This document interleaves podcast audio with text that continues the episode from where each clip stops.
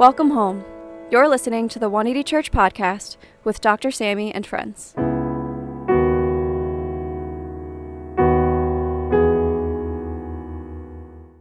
Hey folks, welcome back. You're listening to the 180 Church podcast with Dr. Sammy and friends. I'm your co-host Joe Lu, and today I'm joined with Pastor Lydia, who's the co-founder of 180 Church, pastor of transformation, and wife to Dr. Sammy.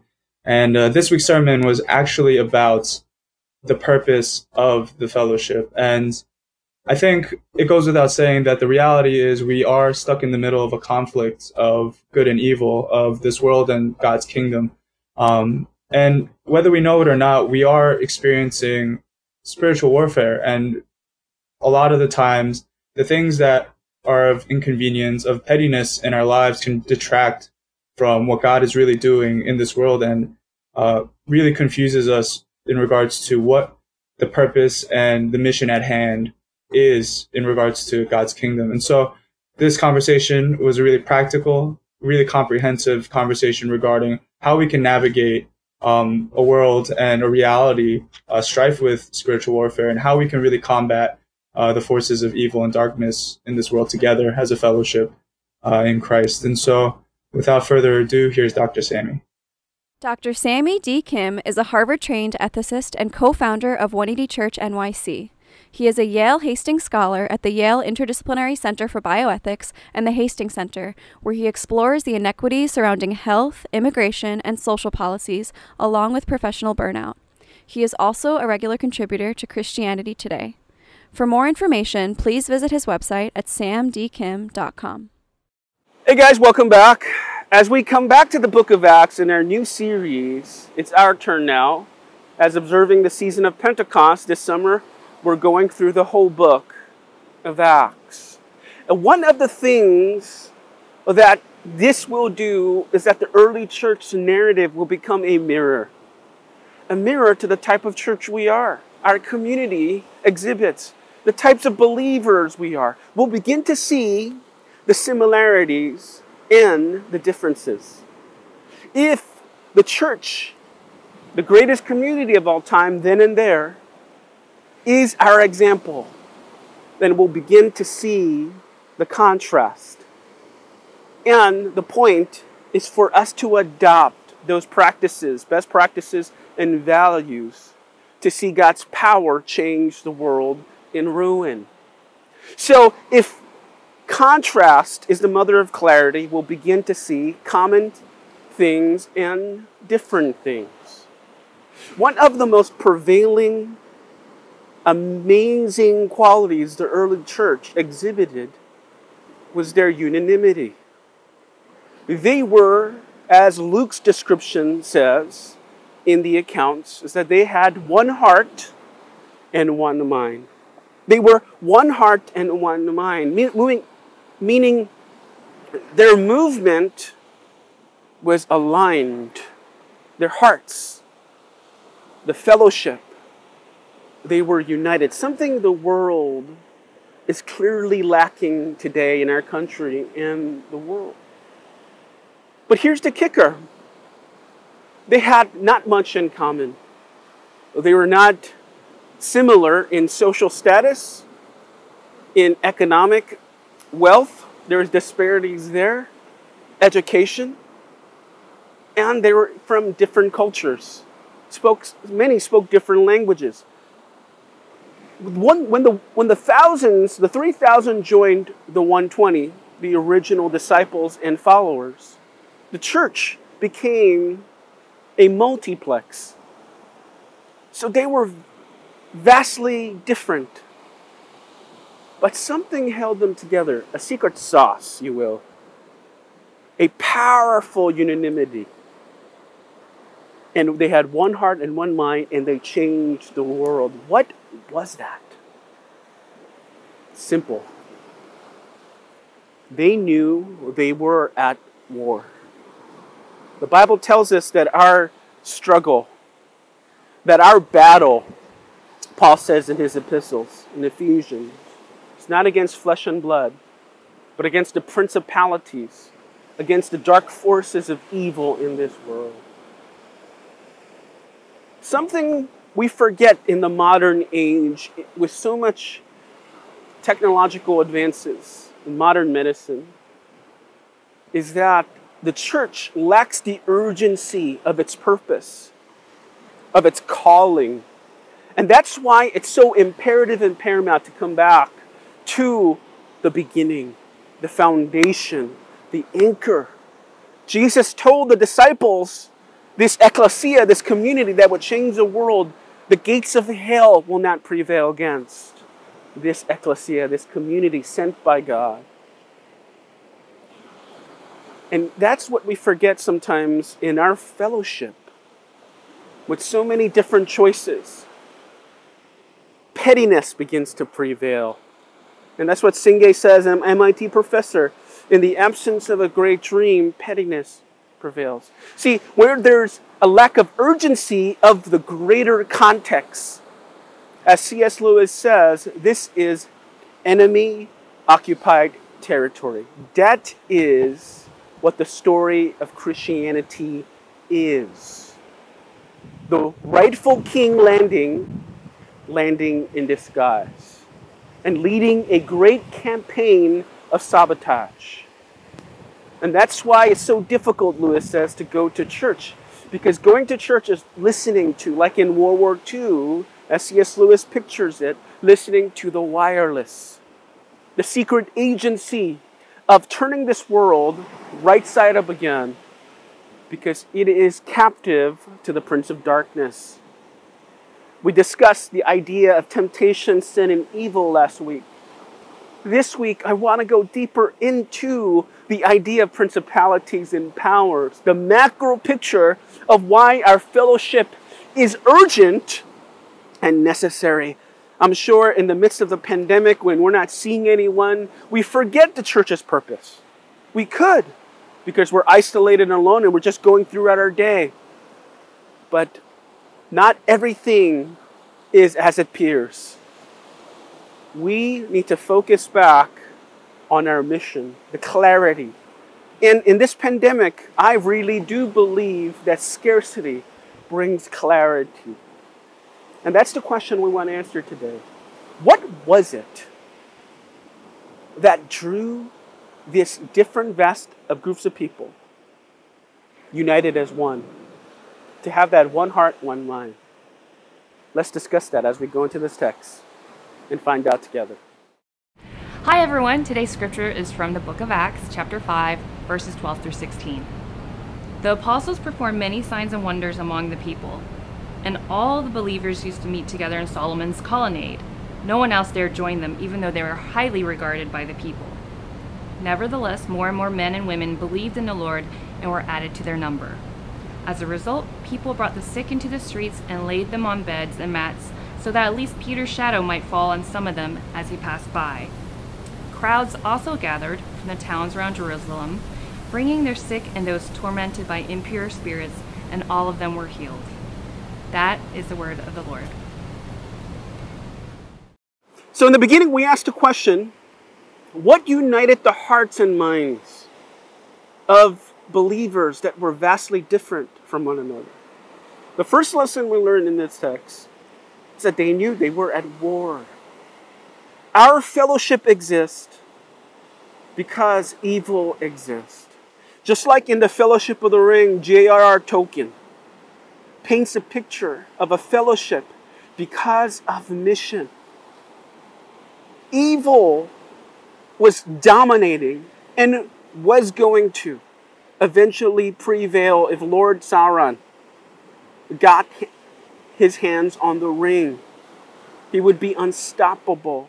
And a fellowship of men and elves and dwarfs gathered together the urgency. In Harry Potter, I've been watching that with Josh and the whole family actually. The whole point of the fellowship of Hermione and Harry and others was the mission of what? Preventing evil dominion of, of Lord Voldemort. A lot of us sometimes forget in the church why we exist. We exist primarily because evil exists. And we are all, in the context of Lewis's idea of enemy occupied territory, are in war, in danger. And long as you don't realize that you're in war, you're going to live like an idiot, like a fool, like in those horror movies. The people who die always first. Oh, nothing is wrong. Until you realize that you are, right now, this is the story we find ourselves in a war, your life won't make sense spiritually. Your Christian life will not make sense at all. Why are these things happening to me? Why do I feel discouraged? Why are some of these thoughts harassing me? Why do I get these dark thoughts and feelings and these conflicts all the time? Why is my life sometimes more difficult following Christ than if I weren't? We'll keep asking these why questions, but we'll never understand that this malaise will not dissipate until we begin to see, like the text says right here in verse 15 and 16. In 15 it says, as a result, people brought the sick into the streets. So, so there is infirmity. We see the lame, we see sickness. In verse 16, crowds gathered also from towns of Jerusalem, bringing their sick and those tormented by impure spirits. And all of them were healed. You see, the spirit of Pentecost, the power of Pentecost, the spirit sends the church to fight evil. In Jesus, the kingdom is here, yet not fully. Yet, but not yet. Go, but no go. We live in the, this conflict where the evil one still is the ruler of the world. And Christ came to lead a great campaign of sabotage, as Lewis suggests. So, if we don't understand and discern that we are at war, we'll just feel discouraged most of our lives when it should make sense why we're discouraged and why we're struggling so much. This is a struggle, a spiritual war. In a war, people shoot you. That's expected. So we need to what? Expect darkness. The Bible tells us anyone who wants to live a godly life will be persecuted. That's where temptation and sin stems from. The enemy to entangle us away, to offer the strength that God has given us, the gifts He has given us. We are at war. Our fellowship exists because evil exists. We are at war. I want to pray that the Holy Spirit show you today, those of you watching, your discouragement, the pettiness that you might feel with people at church, in small groups, in family, how little things begin to annoy you. That happens to me a lot. That's spiritual warfare. The enemy tries to isolate us in many different ways, to divide us in many different ways. Darkness looms. And that's why our fellowship exists. In The Lord of the Rings, that beautiful picture of a mosaic fellowship of the elves and the hobbits and the dwarfs and the humans working together, unity apart from uniformity, is a picture of the church. All of us are different. And that's okay. So I pray the Spirit to show you why you're discouraged. And you need to do some hip, high intensity prayer. You need to rebuke the evil one when you're discouraged. You need to rebuke the evil one when you're harassed. The enemy will accuse you through sin. The enemy will accuse others of pettiness. As Peter Senge says, in the absence of a great dream, pettiness prevails. So, primarily, our fellowship is rooted in the fact that we are warriors together. Until we go be with the Lord in God's country, we will be at war. There will be times of, of greatness. As I said, the kingdom is yet, but not yet, right? We see ISIS in the Middle East, but we see Italian ISIS. That duality, that interplay between conflict and joy, will be the prevailing story of our lives.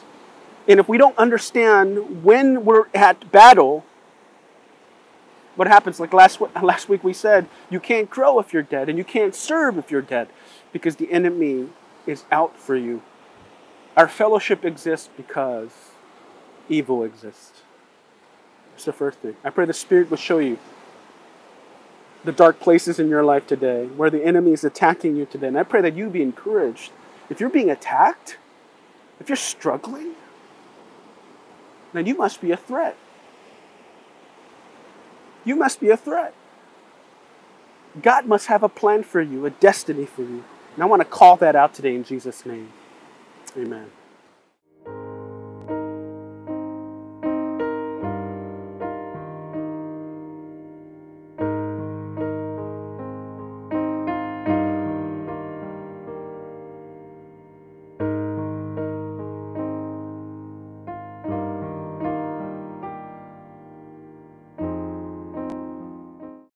So, in the beginning, we asked what united the hearts and minds of such different groups of people together as one. The second thing we learned, the second lesson we learned excavated from this passage, is that the main purpose of our fellowship is not recreational, but missional. What bounded them together? What united them together? What brought such unanimity and unity in their lives? Mission. So the fellowship exists because of the, this present darkness. But the fellowship is strengthened by a common what? Purpose. so that's why it doesn't matter if you like someone or not. The pettiness, the preferences, the customizations, how Google and Facebook customized products making serving us.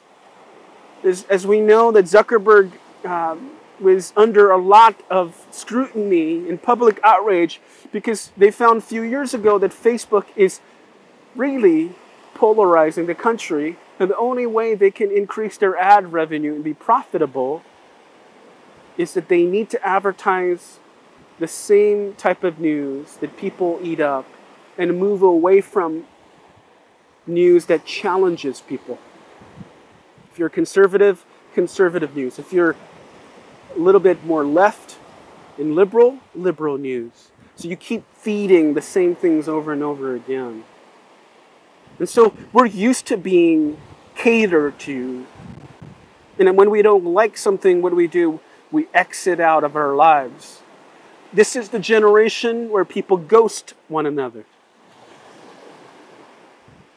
So, does our fellowship primarily exist for recreation? Meaning, oh, I want to have fun and do this and do that. It's no. That's the icing.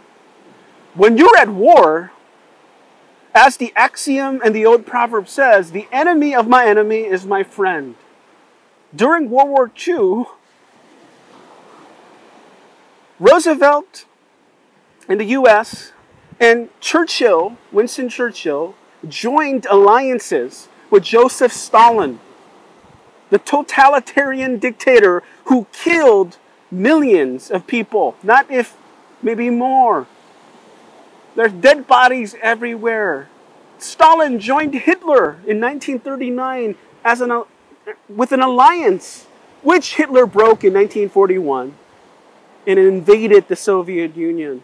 If you remember correctly in history, Anne Frank's diary, when, when Germany invaded Poland, it was the Soviet Union, it was Stalin's army.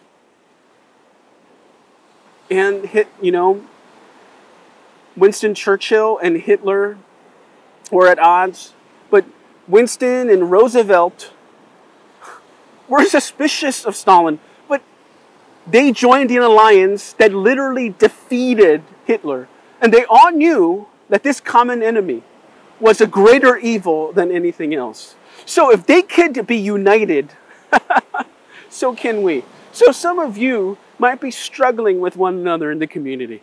Well, I don't like this person. I don't like that person.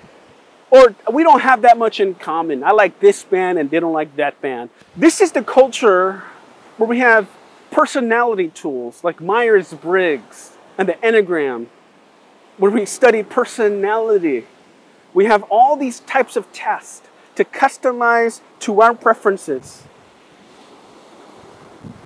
Folks,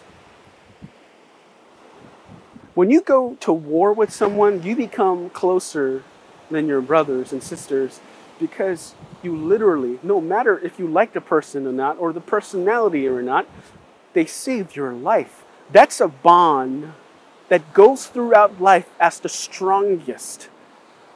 When we confess to one another and when we hold each other accountable, when we save each other's lives throughout the hills and the valleys of our lives,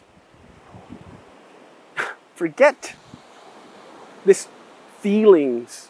Love is forged in the battles of our lives against the evil one. If you read this passage carefully, it said in verse 16 crowds gathered also from towns in Jerusalem, bringing the sick and tormented by impure spirits. Folks, look at our world, look at our lives, look at the people around you. It's in peril, it's captive to the enemy's schemes, in darkness. In the absence of a great dream, pettiness prevails.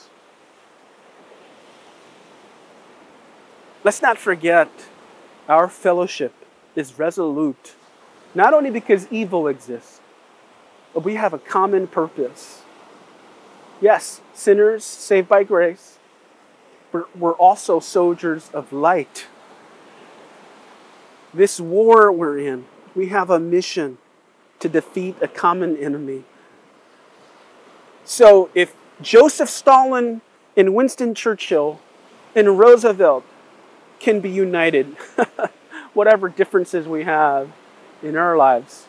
And we could dream about this elusive idea of friendship and preferences and this dream of traveling together and this and that. Folks, that's secondary, that's peripheral.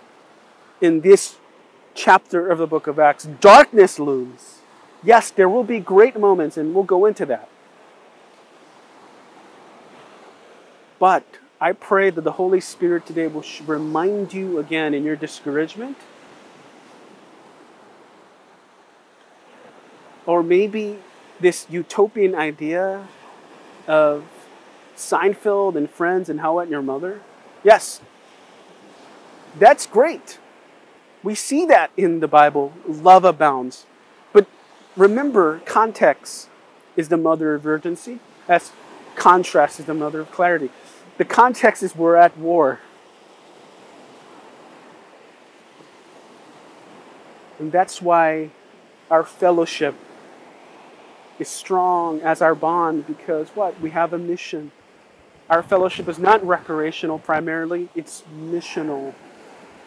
We need to fight together, not fight against each other. This country is fighting against each other in democracy, as it's been told, right? Will what? Perish from the inside, not the outside.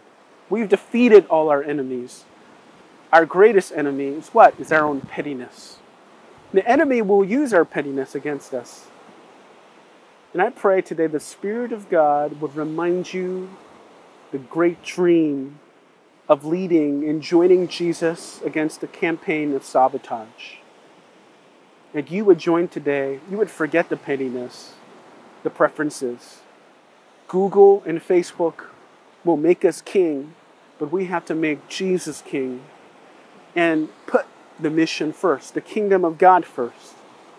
And the Bible tells us all these things shall be added unto you. And I pray that if you're distracted from the mission, get back on the mission. Our fellowship is not meant primarily for recreation, but mission. So as we close today, and will you pray with me today?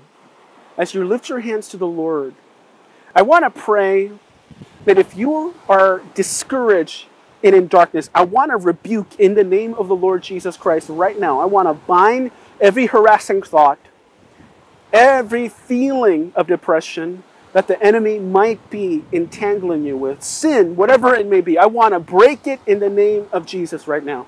I want to pray for you that you would be reminded that you are not alone. You have brothers and sisters in the trenches with you today. Yes, you're being shot at. Why? Because our struggle is not against flesh and blood, but against the principalities of evil that is in control and taking this world captive. And I break that today in Jesus' name.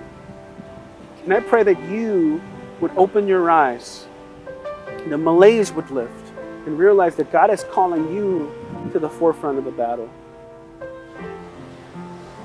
to set people free, to use your gifts to bring light in the darkness. Amen. Praise the Lord. So, Pastor Lydia, um, I just kind of wanted to open up this conversation in regards to, well, firstly, that I really like how as a church, we're learning a lot and gleaning a lot of wisdom from how the early church in its establishment, um, is a, is kind of like a lens by which we can reflect the, I guess, the past context with our present context and how we can really emulate and um, represent how the early church has been changing lives and really changing the world uh, in the beginning of its um, genesis, right? So in the in the beginning of its being founded uh, by the early disciple or by the disciples, and so um, you know, Dr. Sammy is leading us through the Book of Acts, and you know, I'm learning a lot about it in the sense that you know how we can shift that past context to our present context. Mm-hmm. And in regards to the sermon, I think one of the things that kind of struck me is that, you know, as we're looking at the similarities and dissimilarities between uh, the present day and the, and the past, that I think Dr. Sammy pointed out that there is sort of like this difference between us in that there is a, there is this kind of a lack of urgency in regards to what is universally true about mm-hmm. a reality, right? Like the nature of a war between good and evil. Um, mm-hmm.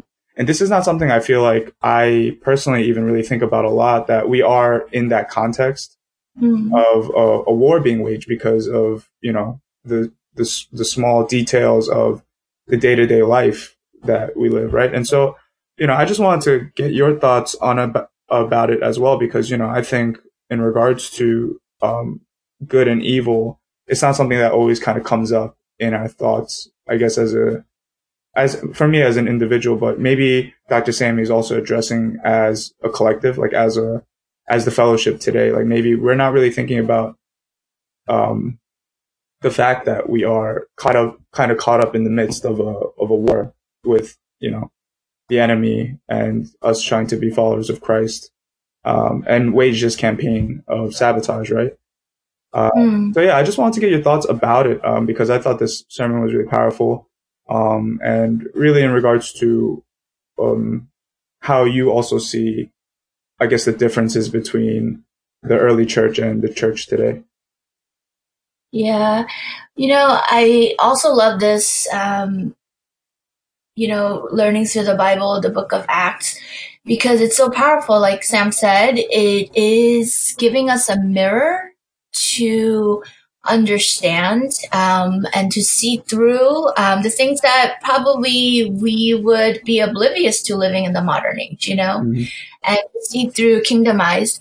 And, you know, last podcast was really about why, um, why community exists because evil exists, right? Mm-hmm. And talk about sin has a way of bringing about reality of the things that we don't really think about, the things that we might want to ignore, things might we might be running away. But when the word sin comes in, it has a way of kind of regrounding us or re-examining us. And I just feel like in the same way, like there's an urgency that comes when you kind of um, I guess, uh, confront and prick or even expose the things that are on the inside, right? right yeah. and to remind, to be reminded and to remind people that there is freedom and that community is the answer to that.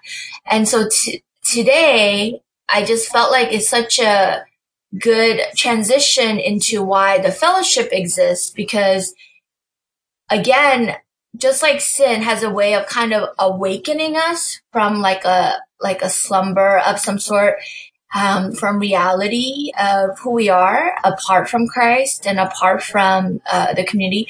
It has a way of kind of awakening us to the reality. Okay, that what exactly is fellowship and why does it exist? And again, fellowship exists because evil exists, and also fellowship exists because well, the mission is important. Mm. It's urgent. So again, it's like talking about the urgency of it in spite of everything else that's happening in this earthly realm, you know? Mm. And I think for me, watching the Lord of the Rings, um, we've been watching the Lord of the Rings, uh, you know, with the family and seeing the fellowship of the ring and what the hobbits, the elves and the dwarves and the humans are going through to get this one mission accomplished, to get rid of the ring um, in the right place. It becomes their mission and every difference around them becomes really, really uh, subject, I guess like it becomes very peripheral compared to this goal mm. of accomplishing this mission. And I just feel like, you know, sometimes Sam and I have these walk, you know, when we walk, we talk about these things and, you know, how warfare has been affecting us and even discovering that it's warfare and not just pettiness. You know, those things come up in our conversation all the time.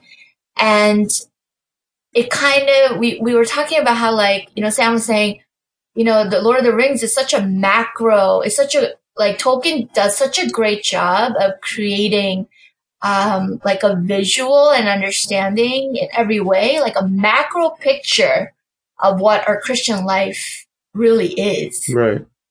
And if you watch The Lord of the Rings or if you watch the synopsis or, you know, uh, what, the case, because you told me you never watched yeah, it, but you know cheat sheet for Lord of the Rings. Yeah. But as you see on the scene, it's like they're, they're haunting parts because darkness looms, you know? Mm.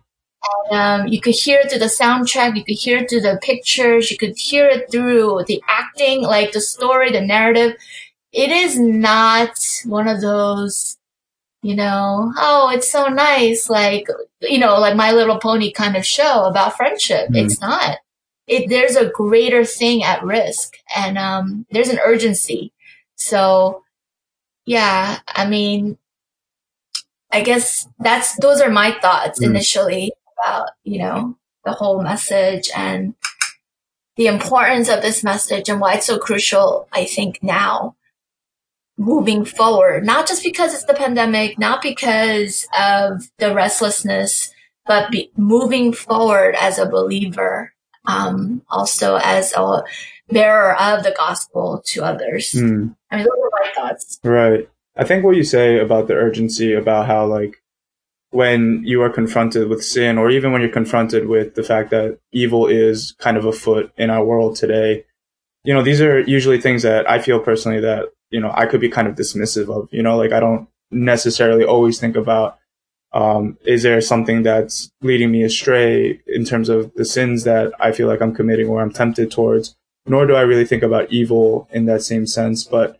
you know, I think you're absolutely right in, in that when we think about these things or when we are confronted about these things, there's something that happens in my heart where I feel like, oh, you know, this is um important. Exactly. I was going to say important, but maybe maybe there's another word. But no, you're right. It's like it's really yeah. important, right? Like yeah. this is like the larger things in our lives that you know we I might not really pay mind to, but it is mm-hmm. a it is a gripping reality, right? Yeah. I think a lot of times we don't want to think about spiritual warfare or the reality that there's a contrarian spirit at work constantly until we go to be in God's country in heaven mm. with the Father and Jesus. Like, we don't want to think about these things that kind of set reality back into our hearts and our lives and because it's unpleasant, you know? Right. And we could go into, you know, uh, all the reasons why it feels unpleasant. But I think that if we're waking up by it, it actually brings a liberty of freedom and agency that we felt, um, we didn't have when we're under attack or when we're actually blinded by it or unaware of it. So I think, um, you know, I'm reminded of Hebrews 12 when the writer says that discipline of all sort is unpleasant at the time when you're going through it, but it actually reaps a harvest, you know, for eternity. So it, yeah, in the moment it sucks to come to that. But if we could not run from it, but actually understand it, I think that we can really, um, live this life to the full in full agency, full freedom that Christ has given us. Mm. So, right. yes, right. very excited. Yeah, I mean, it definitely stirred something within me. And, you know, I think um, one of the major points that I think Dr. Sammy was addressing is the is the matter of pettiness, right? Um, mm-hmm. And in regards to pettiness, I think he was talking about how, well, what I what I think I got out of it was that you know pettiness seeks to isolate, um, it like divides and conquers within the fellowship, and it kind of like has come or like there are times where it comes up where it kind of detracts from God's mission, right? And you know, mm-hmm. one of my immediate thoughts was when I was trying to reflect on this myself was, you know, am I a petty person, right? Like, mm-hmm. is like, th- does pettiness prevail in my life? Um, and I'm, am I missing the bigger picture in regards to what God is trying to do? And, you know, um, I guess I, I wanted to ask in that vein, as a fellowship, you know, if we are, you know, succumb to the petty things or like the small disagreements or inconveniences amongst each other, like how do we, like, like described in Acts, how do we become a fellowship that is of one mind and one heart, aligned to God's mission? Yeah. Well, I think pettiness for such a small thing that it is, it's very, um, it's I guess the word that Sam uses a lot is ubiquitous and that it's like everywhere in different forms, right? Mm. We see pettiness in marriage, uh, we see pettiness in relationships, uh, and um, we see pettiness in churches, um, which it's specifically talking about, but you know, pettiness in a community could also be led by marital pettiness or in relationships that are within the community. Like, so what exactly um, pettiness is, I think maybe we could kind of go into it. Mm. It could be from, you know, yeah, I'm just annoyed because they're they're so hyper and I'm kind of like the chill type, you know? or I can't really hang with that person. I mean, there's that pettiness. When we say that out loud, it's like, wow, that's so petty. Like, oh man, like keep that to your, keep that to myself. You know what I mean? Yeah. But the thing is, in the end, that's kind of what it comes down to. It comes about really the root of pettiness is preferences, right? Mm-hmm, yeah. However, the preferences are formed. Um, or it could be, yeah, I don't eat that. So I, am not gonna, you know, I'm not gonna hang out with you guys, or I don't think that I could come to that gathering, you know, however important the other. It's kind of like you get, there's a pettiness of missing the point and there's a pettiness of getting annoyed because someone is missing the point. Mm-hmm. you know? And then, um, also there's pettiness in the church for, you know, people who have been in the church for a long time. There will be complaint about not enough fellowship and I, and I love that we're going to go into what exactly the fellowship of the believer is. Mm-hmm. But, um, you know, so having said that, and the preaching was on it already, like, so yeah, it's like, oh, I don't really like that church because they don't fellowship enough, you know? Um, or there, there will be people who will say, oh, I don't like that church. I don't like going to church because they worship too much it's too long. And I've heard the other end like, oh, I don't like to go to church because the worship is too short. I'm looking for a longer time of worship. So all preferences, mm, right? I love that the message, um, what it covers is, okay, you could have your differences. You could have your preferences, great. But if it's getting if we don't uh, become aware that actually we're fighting, all fighting as believers, we're meant to fight the same war, the same enemy, then there has to come to a place and a point where all this stuff doesn't really matter. And we kind of get back in line. You know what yeah. I mean? I think that's kind of like the, I guess, the crux of um, the whole point of pettiness, you know, understanding like, all right, you're not really fond of that person, but you know what? Well, because evil exists, you're not crazy about that person in your accountability. And we talked about it last week. Like, yeah.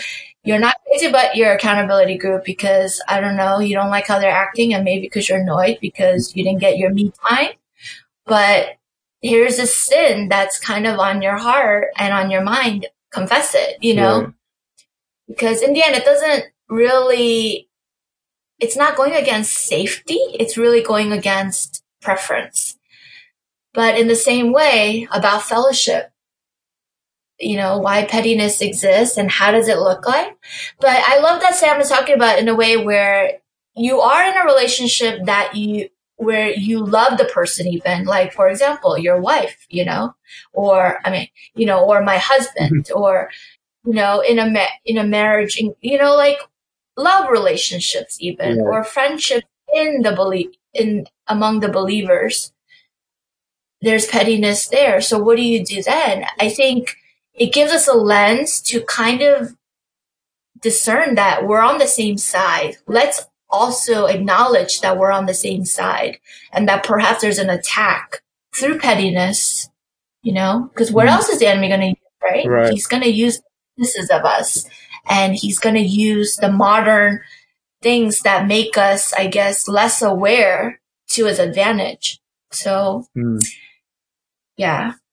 I see. So it seems like a lot of, it seems like because pettiness is about preference and how people or, you know, the church is supposed to cater to an individual. We all have some element of, you know, like petty feelings regarding, uh, I guess how things should be or like expectations about what a fellowship should be. Right. Um, but, you know, I, I guess in regards to that, uh, how or how, like, it seems like what I'm getting from what you were just saying is that the point of mission and the purpose of the fellowship is to not be fixated on, you know, catering to the preferences, but putting that aside so that we can make space for what is of utmost importance or of utmost priority in regards to God's mission, right? It's like putting that purpose first, um, before any of our small nitpicky, like, feelings or, you know, um, petty thoughts about how things should be. Right. It's seek first the kingdom of God and his righteousness. Because the Father already knows our needs and all the things we need will be added unto us. Mm. I think a lot of times the church, you know, I love that Sam used the pronoun we as a fellowship. And when he's saying, why do we need fellowship of the believer or um, when he, I guess, personifies saying we, it's really talking about a group of people that are believers on the same fight, on the same side, that kind of missed a point sometimes, right? right.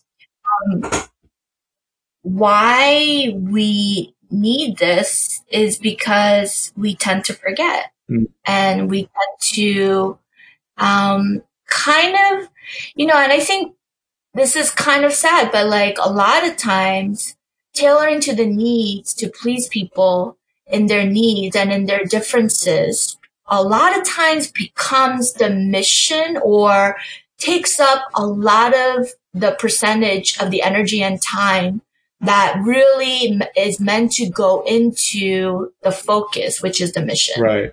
In gathering or in a fellowship of believers. So you know, and I love that, you know, it's not that we're not meant to enjoy each other's company, but Sam calls it the icing, you know, like chocolate cake is good, but man, when there's icing, it's even better, you know, right. it's beautiful. It's well decorated. It's so, it's such a nice thing to be able to eat chocolate cake and to have icing all at the same time. Wow. Sprinkles, that's even better. You know what I mean? Right. But I think a lot of times we're stirring icing when we're trying to get the cake out, you know? So, um, but sadly, a lot of times, a lot of energy is spent on the icing and how perfect the icing should be right. in order for the cake to happen. So I think it's trying to prevent the the Acts church, um, the chapter of the mirror of the Book of Acts of the early church is trying to prevent is helping us prevent from making that mistake again. Right. Because no one really wants a plate of icing at the end, or like that's just not really good for you. Like you would want the icing with the cake. Yes. Right. And you know, even if you want a cup of icing because that's all you care about, well, then kind of missing the point of this conversation. Here. Right. Yeah. So, but that's the world we live in. That's kind of how the conversation goes nowadays. Yeah, I, I, think that is kind of like the unfortunate reality that I'm sort of growing awareness to. It's like these small things kind of unfortunately end up consuming us, right? Like we can get caught up so much on like the small inconveniences or petty things that we, it like totally deviates from what the whole point of the fellowship was from the, from the beginning of its existence, right? Like it is supposed to be an equal and opposite force to the evil things in this world and to the forces of darkness that we're occupied occupied by, right? Like this is the world we live in. Right. Um exactly. And you know, I would even say like okay, just in case the whole icing thing just flew by, some people who are, who are like, you know, I'm not a dessert person. I'm not, you know, I checked out. Well, let's put it this way, right? Whether you're, you could call it your protein and the sauce of that steak or that protein, okay? Yeah. Like, you don't want to focus on the sauce, you know? You want to focus on the protein so that the sauce really complements it mm-hmm. well. But I'm just transitioning over that Sam called it the secret sauce. Yeah, yeah. you know? So let's go back to the secret sauce. Gotcha. But and the secret sauce here being the fact that we know, or like the early church knew that there was war, right? Like there, at the end of the day, it didn't matter how different they were or like what kind of personalities were on the side of the kingdom. It was, it was a matter of this side versus that side, which is, you know, God versus evil, right? Or good versus evil at the end of the day. Yeah, and I love that Sam. I mean, I think it's all of it, and I think Sam talked about this too. He said that you know those who die in the horror movies first, or in these you know these novels, are the ones who go, "No, I'm above it." No, they won't say I'm above it, but they will say, "No, this doesn't apply to me." You know, I think this is for others. You know, this doesn't really fit into my you know life. Uh, life board or my agenda. And people who ignore it and end up getting confronted by it are freaked out and will sometimes are killed by, I guess, the evil in the movie or, or they just kind of have a way of losing, losing the battle, you mm-hmm. know, or kind of appearing into, um, irrelevance. And as sad and as unpleasant as that is, that does happen in the kingdom of God, where in fellowships of believers, where when you become selective of the reality of life in Christ, living in Christ, and knowing that this is a war, there is a, you know, it's kind of like you are being, you know, it's not like, just because you don't believe it, it's not happening. Right. You yeah. know? And after teaching and warnings and exemptions or exceptions, there is a sense of irrelevance that sets in. And even if they're not leaving the church, there are so many people in the church that are checked out and constantly being beaten by the malaise and by and are constantly being shot at because there's no covering of understanding or even acknowledgement of truth, mm. you know? So there is that aspect. I think it's important. Um, again, the, the first century is giving us a mirror to examine, but to also really examine like, where am I in this fight? Like, am I really embracing that I am a warrior? Or am I kind of pointing fingers and saying they're warriors, but not me? Mm. You know what I mean? So I think it, it is addressing all, not just the spiritual, not just those type of Christians, but it's actually addressing the whole fellowship of believers, mm. you know? So I think it's very comprehensive in that it's trying to wake up all of us, not some of us. Right. Um, I guess in, in terms of that, I was I'm just wondering how. I get well. This might be a little bit of a specific, but if you do find yourself like let's say in the context of a war, right? Um, and harassment and pettiness is like us, or like spiritual warfare is like the soldiers are being attacked, right? Like they're being shot at. Um, and pettiness mm-hmm. might look like if one of the soldiers are like, "Why am I getting shot at?"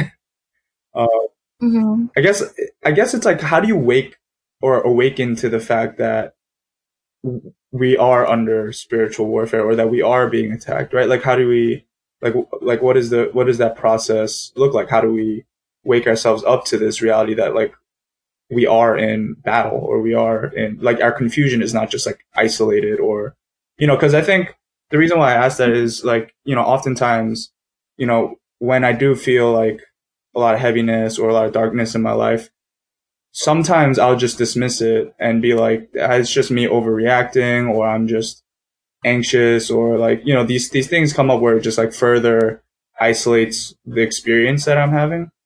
Um, and I guess mm-hmm. I'm wondering how do we break out of that isolation? Right. I was just going to say that, um, the question wouldn't necessarily be, why am I always being shot at? But it would actually become a personal experience. Like, um, more internalized, like discouragement, feeling discouraged that things are not going well all the time or that often, um, mm.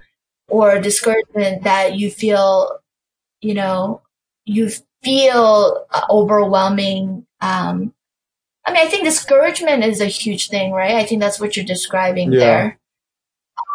feeling discouraged of things not being the way that it should be.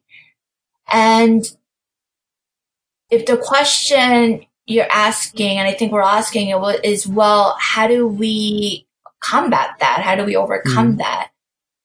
I think, um, it goes back to the message when Sam talks about, you know, we're always asking certain questions of why, you know, mm.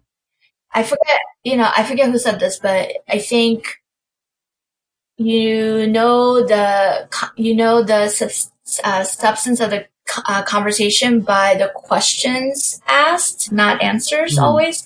But I think questions are so important in that what you're asking actually helps you get to the next point or to the next door, to the next level. And I think a lot of times the questions we're asking are kind of the trap itself. You know, like for example, you know, Sam started the message. They're good questions and then they're bad questions. No matter how much people say, well, there's no bad question. I think that's really about you can ask any question, but let it lead to a learning experience, right?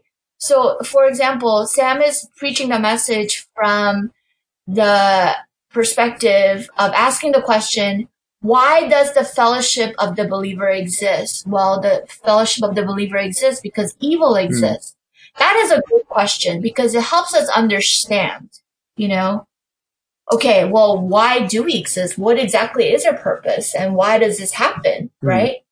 But, and what does this happen sometimes could be asked in this way for almost like for a lifetime in a way where it doesn't get answered. Like, you, have you ever asked like, um, it's kind of, um, the discouraging tone or feeling of constantly feeling things are not going well for mm. me. And it's like, why does this always happen to me? You know?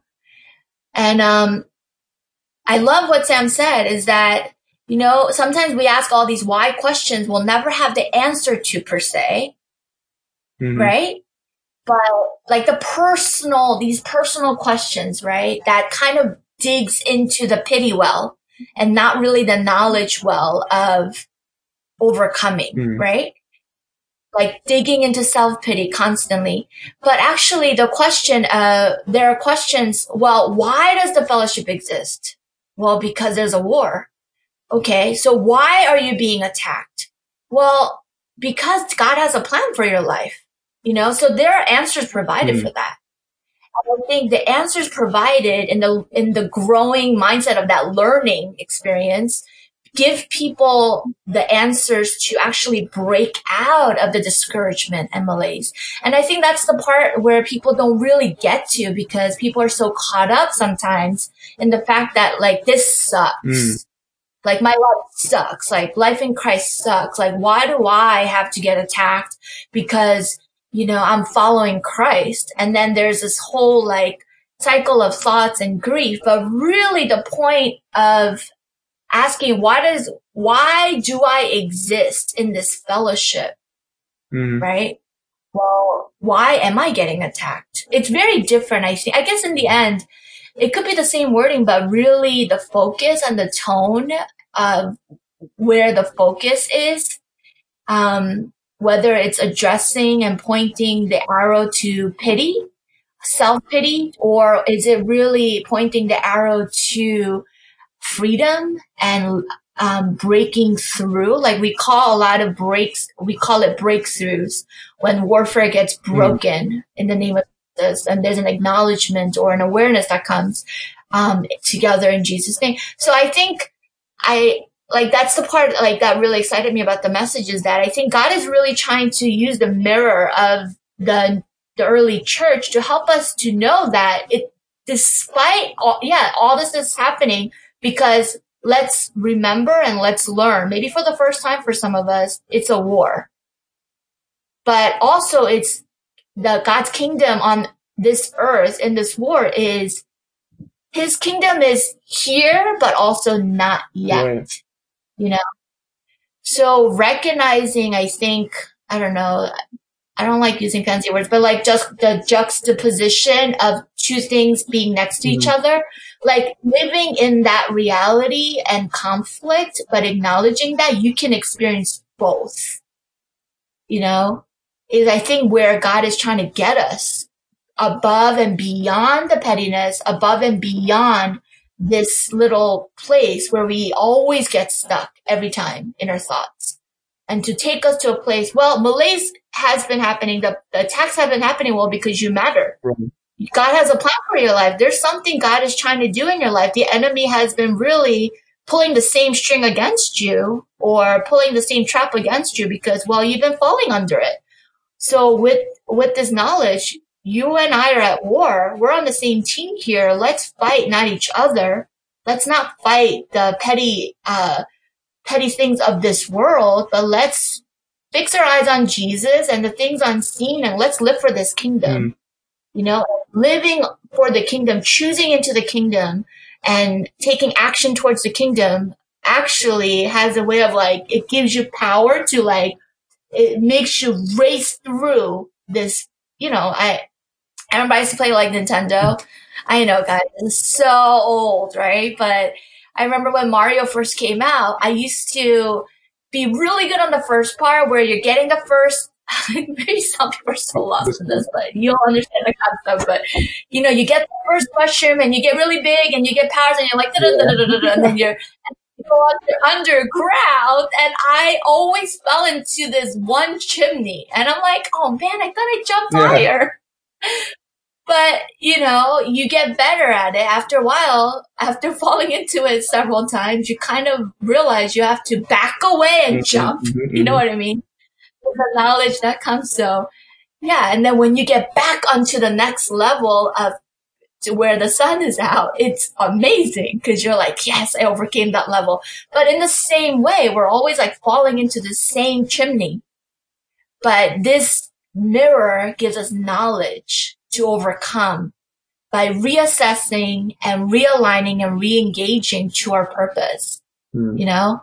So it's like, it's a, it's a message for leveling up. And, you know, on the other side of it, and those of you who have overcome warfare in moments, you know, dynamic warfare or, you know, long-term warfare, you know what this feels like, but it feels like breakthrough because you're literally breaking through a fog.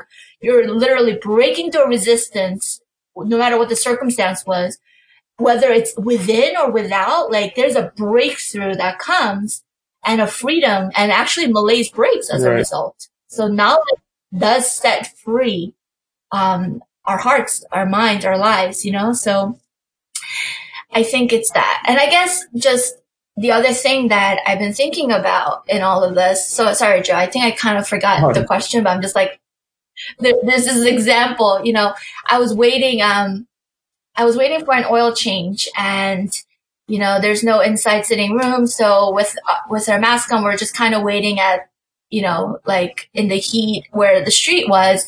And me, I'm always looking around to see if there's any greenery anywhere. And it's like one of those, like, it's not the most beautiful street, but I was amazed that I found this really beautiful, edible, healthy for you, pretty green called purslane.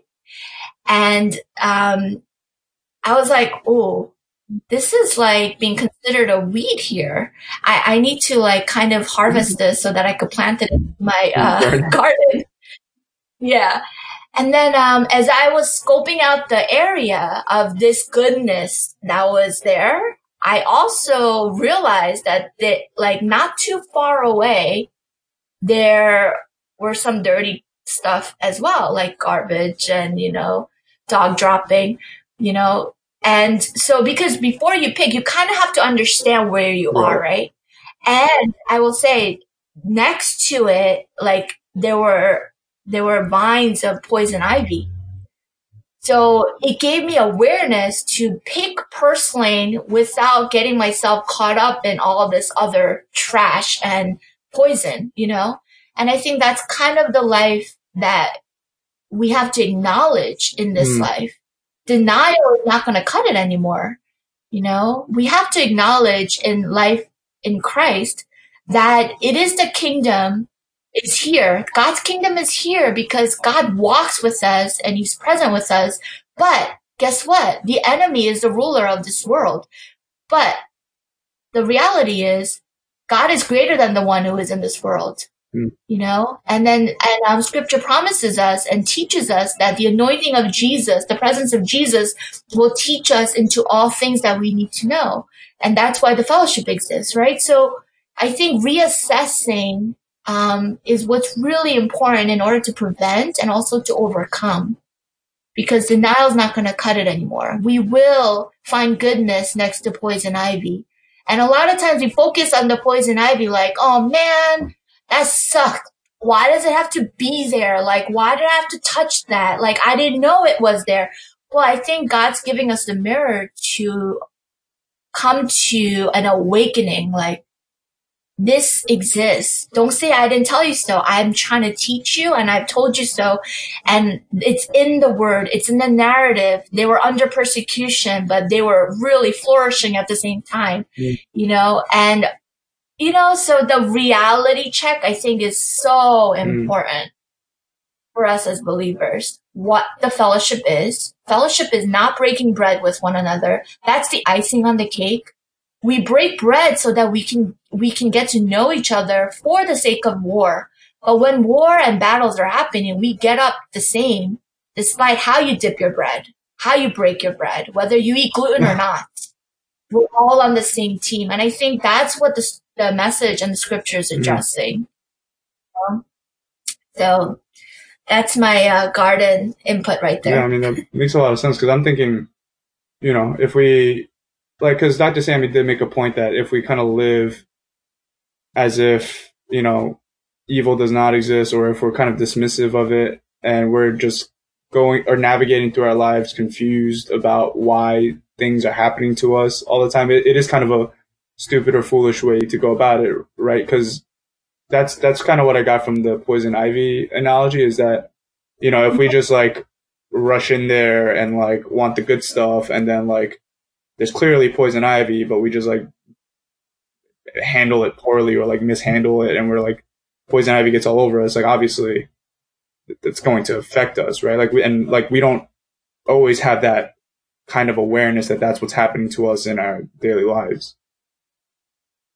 Yeah, and also being clear what the objective was. The objective was to um, to recognize that there's a mission. But I think also a lot of times people get stuck here too on this level where they recognize the poison ivy is mm. there. They remove it so that they get their agenda finished a lot of times and kind of forget again that we're in a war, cosmic war together as believers, as a fellowship not for you for your gain, not for me for my gain, but ultimately those things God knows already we need them. But we're all together meant to seek the kingdom of God and to accomplish the mission of God. Because again, God is, God's presence is here, but actually his salvation plan that he, um, his plan of design and also execution and demonstration of God's love to Christ 2000 years ago, well, it's still in effect. Mm. You know, a lot of times people kind of recognize, oh, okay, so that's been happening because the bad stuff people say, like in very general language, people say, well, the bad stuff, the attacks have been happening because um, we're at war. So let me acknowledge that and let me continue with my plan. But I think that's the thing. The thing about war is we, there's one plan and it's to make it out alive together and to accomplish, to combat evil together. And I think, you know, it's, I think it's important to acknowledge that, that the point is to not recognize there's poison ivy. Point is that let's recognize the poison ivy so that we can accomplish what we came here for, what we're on earth mm. for you know, which is the purpose. And it's not your purpose, my purpose, and it all looks so different. No, actually, we have one calling and one purpose, which is to be, which is to seek the kingdom of God and his righteousness first, no matter what status, how depri- deprived you are that you're trying to survive and to find security in life to how well off you are that you don't really need much and you just feel like you need purpose to have an understanding of your wealth. It doesn't really matter. Different culture, all that. In Christ, there's one mission and it's the mission mm-hmm. of God. You know, so I think that's also important because, you know, don't, you know, don't, don't, don't you do that with things? Like I know I do. I kind of like forget because I get so excited on one thing that I kind of forget the big picture. Right. And I get the analogy is you forget the wait, let me think about this before I say it hmm. backwards. Miss the forest from the trees. You are leveling up when you come to understand the big macro picture of this cosmic battle of the here, not yet. Not if you find another safe tree to go under for your next right. plan. This is about God's plan, you right. know? I kind of want to get um, into the whole like you know like working as a team because that's that's kind of what the message I'm getting from what you were saying is that let's not miss the fact that we are a team and that we're living this one life for Christ together um it, for the sake of the mission. But I think um, before I wanted to ask about that I kind of also wanted to ask about perhaps the other side of the spectrum you know because like in regards to like harassment and the spiritual attacks and stuff like that uh, like, because mm-hmm. I guess there's moments where you, you, get spiritually attacked, or there are, there are instances where mm-hmm. this battle is being waged. But should we also be uh-huh. alarmed if, like, if we're not aware that there is a spiritual attack, or like if there's doesn't seem like we're being harassed and stuff like that? I, am just wondering uh-huh. if there's like, if this is like two sides to the same coin kind yeah. of thing. Um, if I think what you're asking is, what if you're unaware that you're yeah, being attacked? Yeah, so like it's it's like one thing to be like, why is this happening to me, as opposed to like just kind of nonchalantly not being alarmed about anything in your life, right? Yeah, I think there's two spectrums of that, and um, and then in between, the nuance of it is like, in the end, we're talking about warfare. But like, let's say everything seems to be going well. Like, it's like that song, Desert Song, the third verse. It's like, yeah. providence mm-hmm. and wealth, everything is flourishing. And then it talks about how in, you know, we've been blessed to be a blessing and it brings perspective to the providence and the provision and the flourishing. But when things are really going well, um, you forget that yeah, there's yeah. a war. You know, that happens. You know, it's like, oh, everything's like going really well. So this might mean that actually whatever is happening, whatever I'm doing, I must be doing right. And I could probably keep going on this surf, Yeah. you know? But as we know, like, so there's that spectrum. And then there's the other spectrum of like, nothing is going well. So how could this be spiritual warfare? Like, are you saying that if we overcome spiritual warfare, everything's going to get better? And I think there's that assumption also. Um, but I guess I could kind of explain it from my standpoint with this because I keep remembering this, but you know, a lot of, you know, people are growing a lot of plants and people are in love with homegrown plants and gardening nowadays, especially, you know, but so if you never encounter poison ivy, it, you won't know. Like, I know there's a saying like three leaves leave like the red stuff know. on the There's poison ivy. No, I think it's like three leaves don't touch. There's like a saying, like a Boy Scout thing. I don't know. You say so that when you're in the wilderness, you don't come across poison ivy. But if you ask most people, people won't know. It looks like a beautiful three-leaved leaf that binds so beautifully, like some English, you know, ivy in the, you know, in the middle of like I don't know, Cotswold or something. But it looks beautiful. And I remember some time, one time, um, someone was guarding and I, I mentioned like, Hey, watch out for the poison ivy. Actually, I've been, this happened to me where I was like cleaning out the garden, you know, years ago when I started gardening. And then, um, I was like, oh, I could do it with my bare hands. Who needs gloves? Like, let me just get this done. And I was like, wow, it's so clean. It looks so good. I can start planting now. And guess what? I was uprooting the whole time. Poison ivy. no. Yes, and I, um, you would think like, why would that be in your house? But well, people, it's it's there. It Mm. grows everywhere. So yeah, here I was uprooting poison ivy with my hands. Like a day later, I'm like, I look like it was blisters everywhere on my arm because it got everywhere, like everywhere, and it was Oh, so painful. So anyway, this happened to me because I thought I wasn't Right, right. aware, right? And I tell people, I'm like, oh, watch out for poison ivy. It looks like this. And I'll send them a picture and they're like, wow, that's really pretty. I would have never Mm. recognized that. You know, I just thought it was just a vine. Let's let it flourish. But I think a lot of, that's the thing. A lot of people won't know, you know, when things are going well or when things are horrible. So how do we recognize when it's actually, you know, warfare? Well, I think the teaching is necessary. It's not that you just sense out of nowhere. You know, I think that's why Mm. preaching is necessary because it brings our focus back to Christ. And that's why I think the church, um, also synonymous to the fellowship of believers is also important, which Sam talked about.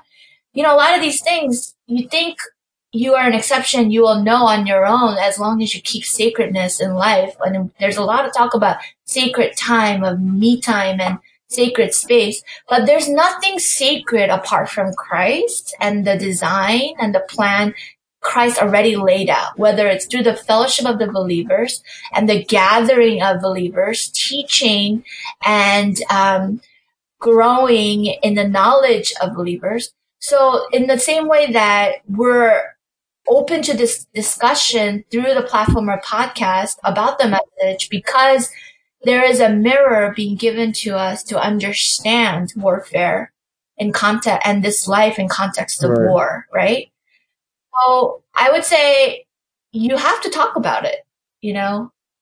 It's not that someone's going to recognize it, but you see patterns and this is why fellowship is so good in that yes, before we get to the team aspect, like you can't fight if you don't know what the enemy is. So I think for all levels and people in all spectrum understanding that, okay, there is an enemy and that denial is not going to cut it. I think that's important and growing in the teaching, um, consecutively, just learning through the word.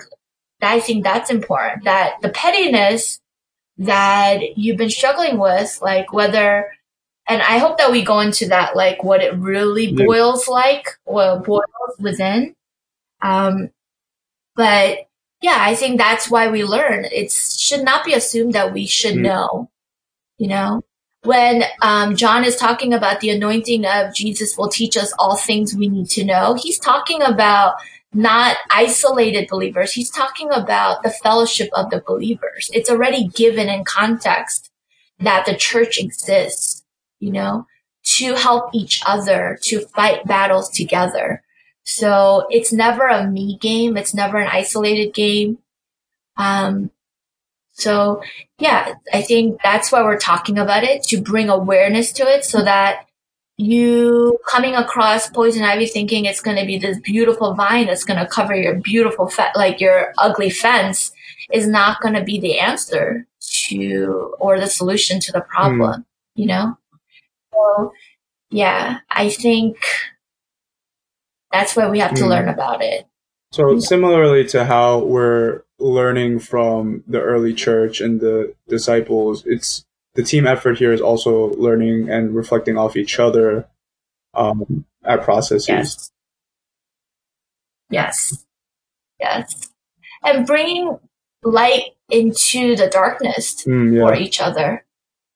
We will recognize like, hey, you know that struggle or, you know, a lot of times I think it might kind of go like, a lot of times we don't know internally what people are thinking because they will only say what they're saying, whether it's, um, you know, something that they want to express or something. It, it might come, but not in full context, right? It's really what's going on on the inside. And I think that's why confession is so important because you can really know what's mm. going on the inside when you actually speak up about it or confess it. Like a lot of times warfare is discerned when someone str- explains their struggle. And it might go something like this, like, Hey, you know, I've been really struggling with these thoughts of feeling like, you know, I don't really like that person. Um, I felt really hurt by that person or I felt, you know, that I, I was disregarded by that person. I felt like that person didn't even acknowledge me when they didn't see me for a long time um, or and you know, and I got to start thinking about um, how that person has treated me in the past. So it has a way of internally kind of like building its own narrative. But when we confess it to someone or to the fellowship, the conversation could look like, really, why do you think you've been feeling that mm. way? You know? I don't know, because this one thing happened and it kind of triggered something in me. And I felt the person in the end, like, doesn't like me. And I'm trying to decide what I want to do about that. Like, you know, I mean, given that conversations are never that yeah, or straightforward. or yeah, or straightforward. Uh, maybe it is for some because you've been practicing this, but um, often that will happen. And now through the learning and through the mirror image that there's persecution and harassment of the enemy, you can say, is it possible that what you felt is actually spiritual warfare, is what the enemy wants you to feel through mm. his eyes of his plan and not really the reality because, you know, and this might not always happen, but like, you know, cause I, I know that person really I remember the person speaking highly of you, of how they mm respect you, you know, or they love you. Or, you know, and maybe that reference is not there and it's just about the fact that, well, these thoughts don't really seem like, forget healthy thoughts, unhealthy thoughts, but it sounds like it's coming from the enemy. Enemy has a plan, I think, to divide you guys up. Um, so that in the end, you feel like you're alone again, you know? And then the other person hearing that will deny that. Like, I guess we could do a fast mm-hmm. forward mm-hmm. version. like, I don't think so. I don't think so. I felt this for a long time. I know I'm right. Well, and the other person will say, well, you know what? Why don't we pray? Like, why don't we rebuke the enemy? Because the Bible says, And you could say, no, Peleg, you would say that, but now you can say that because right. it's what the Bible says. It take, take captive every thought that exalts itself against the knowledge of God. So I know that these thoughts are not necessarily thoughts that I want, but whether enemy or not, let's pray. Let's rebuke mm. the enemy, you know, and bring prayer into the conversation and the fellowship of believers. And you know what? Nine out of 10, I would say, okay, that's like mm. a percentage, but you know what I mean? Majority, um, it will defeat and there will be a breakthrough of literally false lenses coming off as a result and feelings of division and feelings of isolation and discouragement and feeling unworthy and unloved, all those things kind of break off. And then the next, um, I guess the follow up will be, well, there is a plan that God has. So enemy has a plan. So, and here's, I guess this is the part where we're getting to is, we, I mean, the message has already, um, spoken about is that there must be an attack because the enemy is trying to go against right. some kind of plan. You know? God's trying to campaign so that it's about the rightful king landing, his perspective, because he has a plan in mind for you and I in this mission.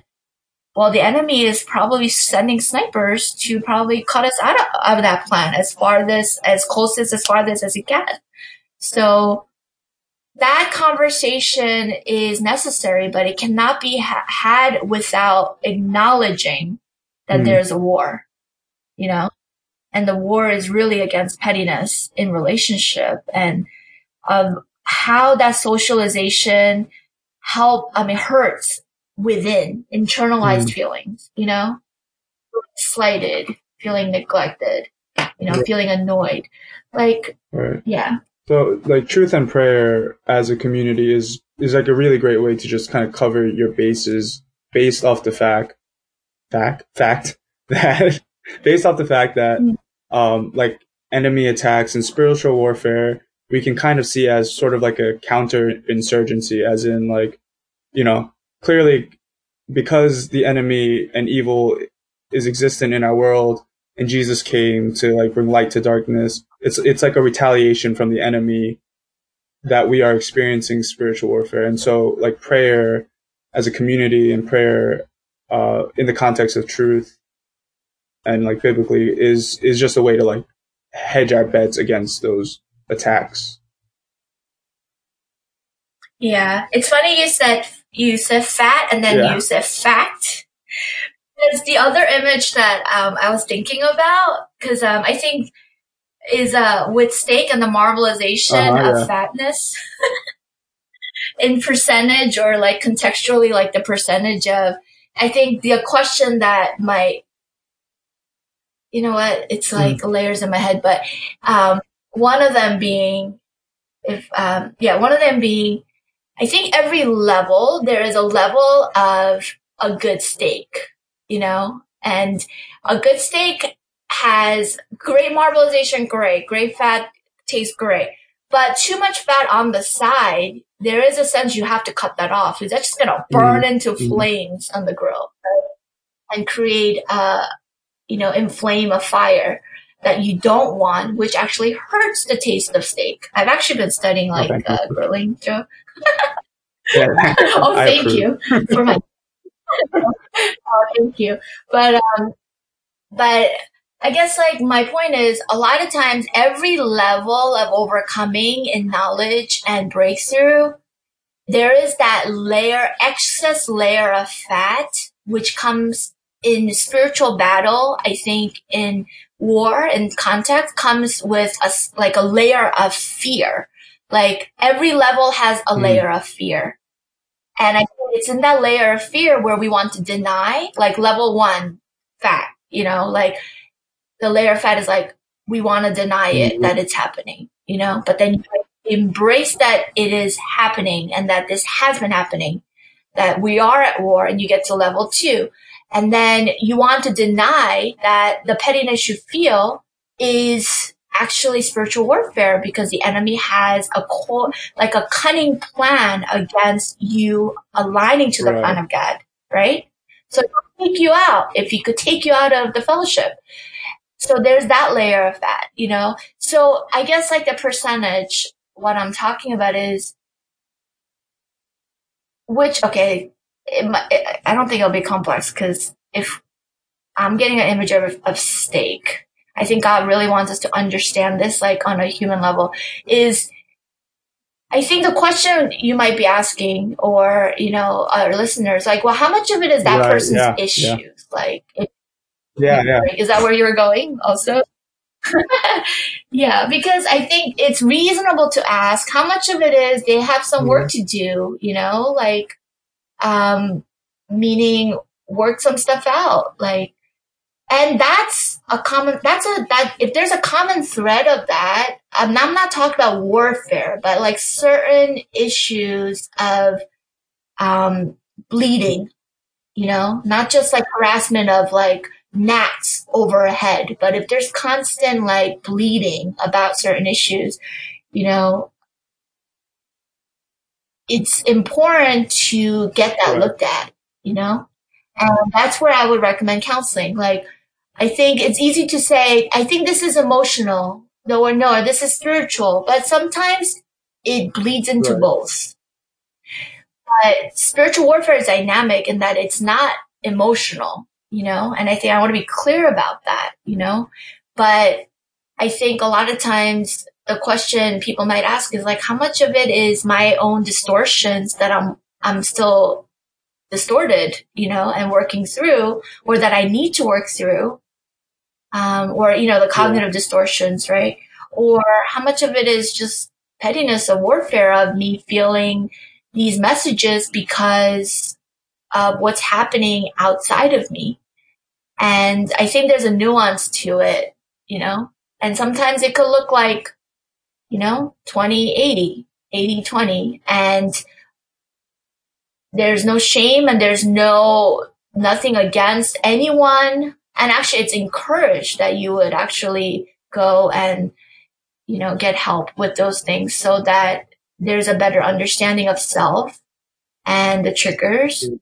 You know what I mean? But I, I guess I just on the side, I want to, I guess, using the analogy of the steak, like touch upon all parts. Make sure the salt right. gets on all of it and cut mm. out excess, you know? Love that analogy. So, yeah. um, yeah, I mean, a lot of that makes sense. I think what I really appreciate about this sermon and, and our conversation so far is that it's it's it's really a practical guide of like really navigating through um I guess whatever I know we made the distinction between emotional and spiritual um turbulence, but you know, almost kind of in that way of like trying to navigate and like really wrestle with and figure out like what what is really going on here, right? Because like in the context of a war, we have to have an awareness and an understanding of what what's re- what's really happening, right? Um, uh-huh. yeah, and I, I love this conversation because like I think that's the whole thing that I really took away is that you know the bigger picture here for me seems like we are trying to become a fellowship I think we as a collective, meaning not not just like to our church or anything like that, but like we as a collective becoming one mind and one heart, unified despite the petty like the pettiness and like the small, you know, like differences we might have, so that we could come together and move away from like the recreational aspects of what a fellowship is or like what it could be and really really align ourselves to mission, right? Because if we if we lose focus on what the mission is and what's at stake here and you know what we're really fighting for then you know it's kind of like it's kind of purposeless like you know to put it bluntly because we're missing the purpose. Yeah. Exactly. I think the two things that you're mentioning one is that it's very practical um, and also that recreation as its end in a in a church is actually purposeless. It's completely mm. missing the point. Which brings me to um, the bloopers, which I loved. because, you know, Sam, you know, he goes to film near sunset right. because it's hot now, you know? I said to him one day, I said, because he films at the beach, and I said, "Hey, why are you wearing sneakers? Like, you should kind of, you know, dress like so that yeah. you know, just wear sandals. You're going to the beach." He goes, "Oh, sometimes I have to climb these rocks to get a good um, view or whatever." I'm like, oh, "Okay." All right, so that's good safety, and I'm like not thinking much of it. But I'm thinking rocks, mm-hmm. like how bad could it be? You know, it's a public beach. And then um, when I saw the bloopers, actually, I saw the inside look of when he said, "Yeah, I climbed these rocks for you." And then I made like I said to some people in a church jokingly, I said, you know, um, our pastor, our fellowship will do recreation of climbing rocks for God's mission, mm. not for recreation itself. I just thought it was such a great picture because you know, I think we live in a world where we're always looking for some kind of pastime and hobby to suit us and help us get through life. That a lot of times recreation becomes yeah. recreation, you know, or even in a more focused context. I think in a church, if all you do is eat together and talk about, you know, and this is, I guess, in a way of conf- confronting the, su- the superficiality and the level of first level stake is how how will we get oh i mean actually i'm like wow i'm getting really excited with all these things but if how do we get yeah. to the meat you know of of following god's plans and will if we're always just kind of breaking bread together and brunching together to, and talking about all these frivolous mm. things you know what i mean and but you know, there's this, and I've seen it with the fellowship, I've seen it with the young adults.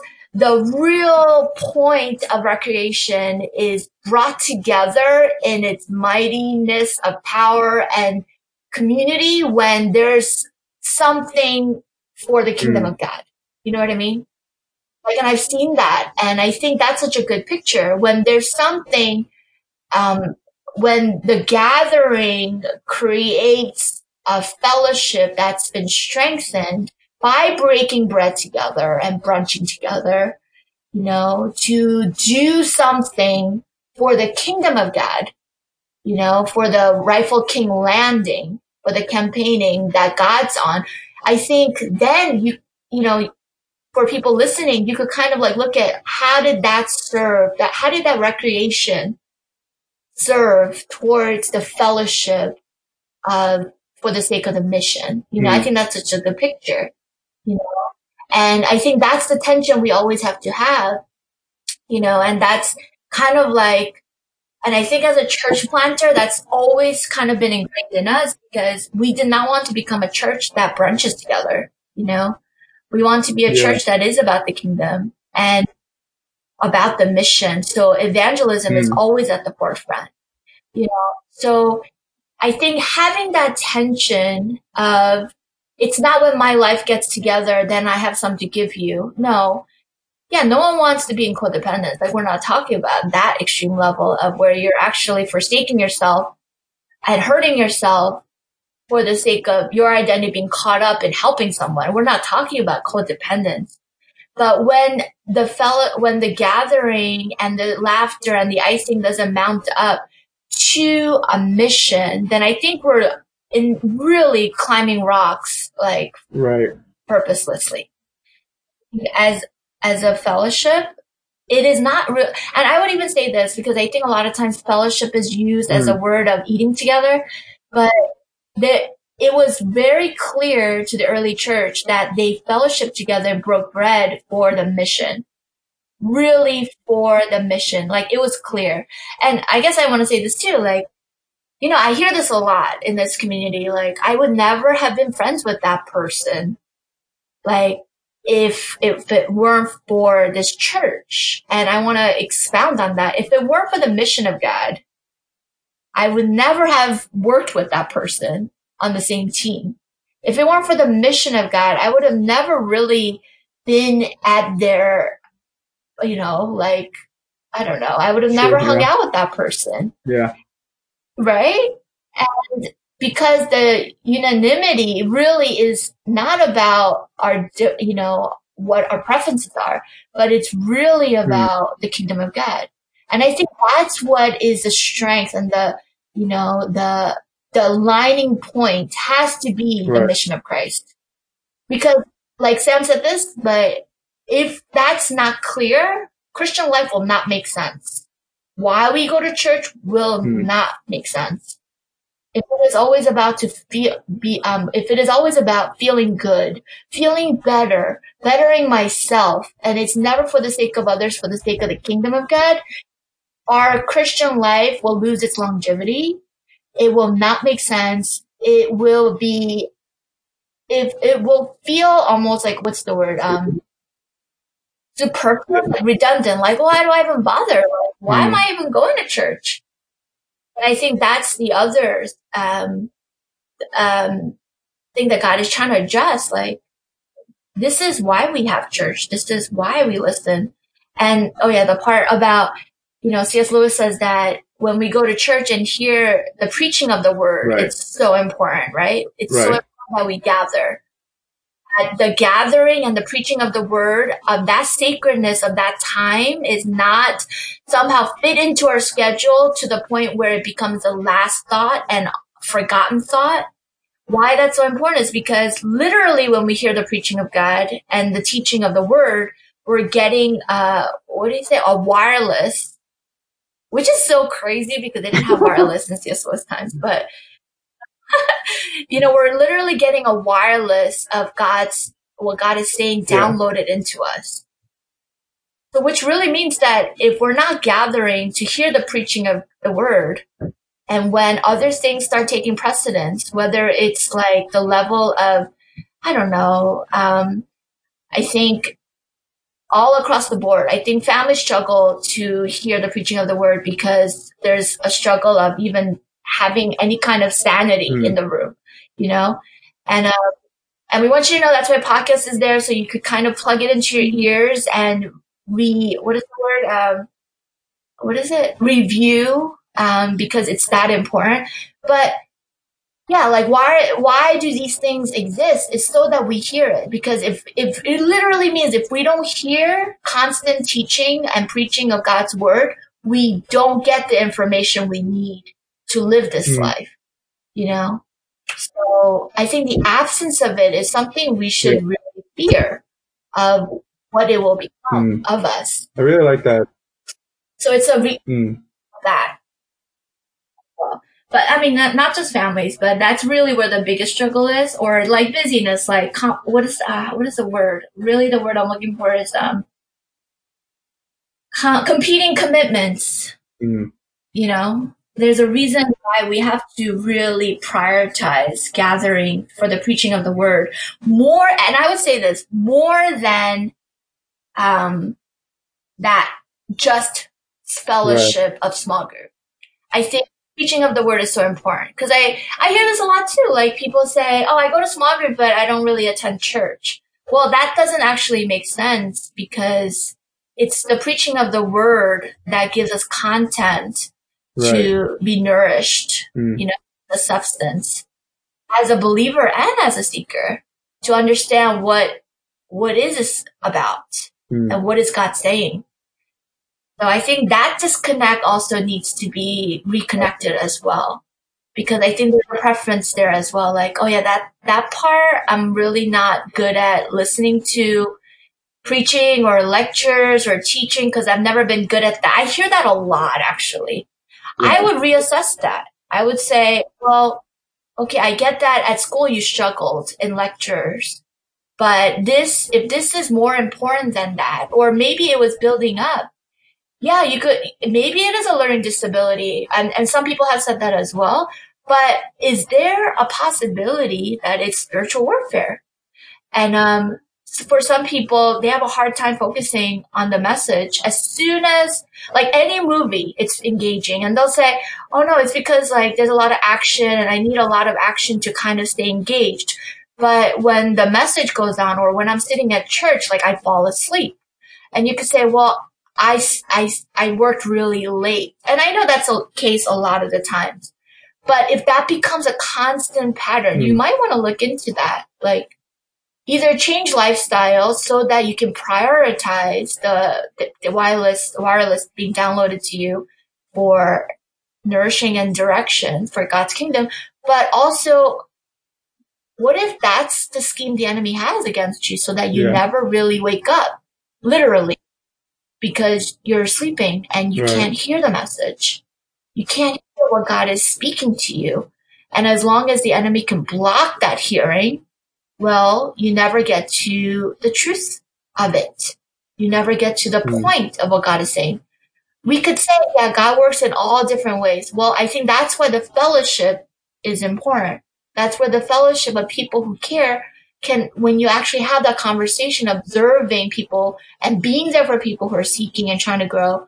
Well, if that fellowship exists and we acknowledge that there's a war, we can have a conversation about that and pray for that. And I've seen actually people wake up as a result or sudden, sudden, I'm talking about sudden busyness or insanity disappearing so that their ears could actually hmm. hear mm. and engage.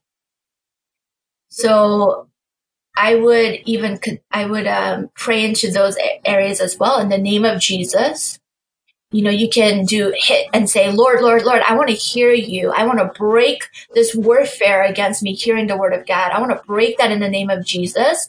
I want to break the scheme of being distracted at all the right times in the name of Jesus Christ. I want to break the rationalization for myself to never get to the point of overcoming certain battles and overcoming and breaking through certain battles in this war. I want to break that in the name of Jesus. I want to break the schemes that keep me from actually understanding your plans for me in this war. As a fellowship of, a, of, of believers, I want to break that scheme in the name of Jesus.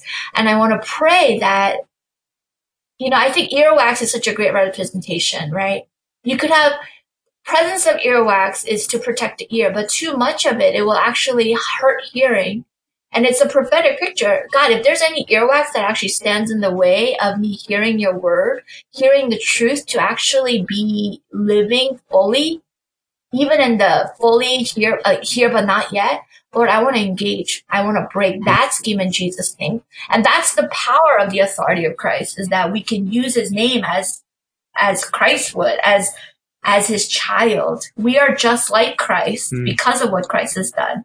And that's actually why you want to come to Christ. You are given authority as the Son of God has been given authority because Bible says we become, as children of God, we become just like Christ on earth. Mm. So, mm. yeah, I would pray. I wouldn't wait. I would pray. Just like I wouldn't wait to confess. Mm. I would pray right away. As you're feeling it right now, I would pause right now in the podcast and I would pray. Um, just like we just prayed right there and rebuke the schemes of mm. the enemy, you know, and there will be breakthrough as a result. Right.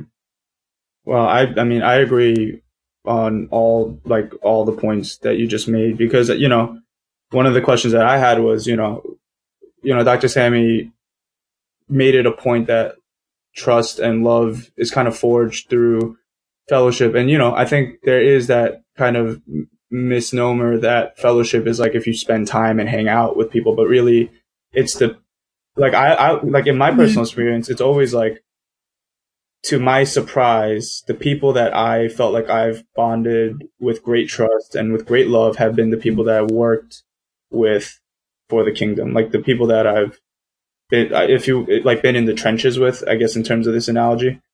Uh, Right. So, because like mm-hmm. usually it is kind of confused, like, oh, it's like through fellowship, through like brunch and, you know, eating together afterwards that those relationships are kind of curated, but it's, it's not necessarily so. And also on the, on the point of the importance of church, right? Like, and like meeting together for service, it's, it's kind of like how I see it is that like the service and church serves as like a home base where you get your mission briefing. And if you miss that mission briefing, you're not you're not going to really know what what's going on or like what what we're supposed to do or like what we're called to do on a regular basis and we're going to miss yeah.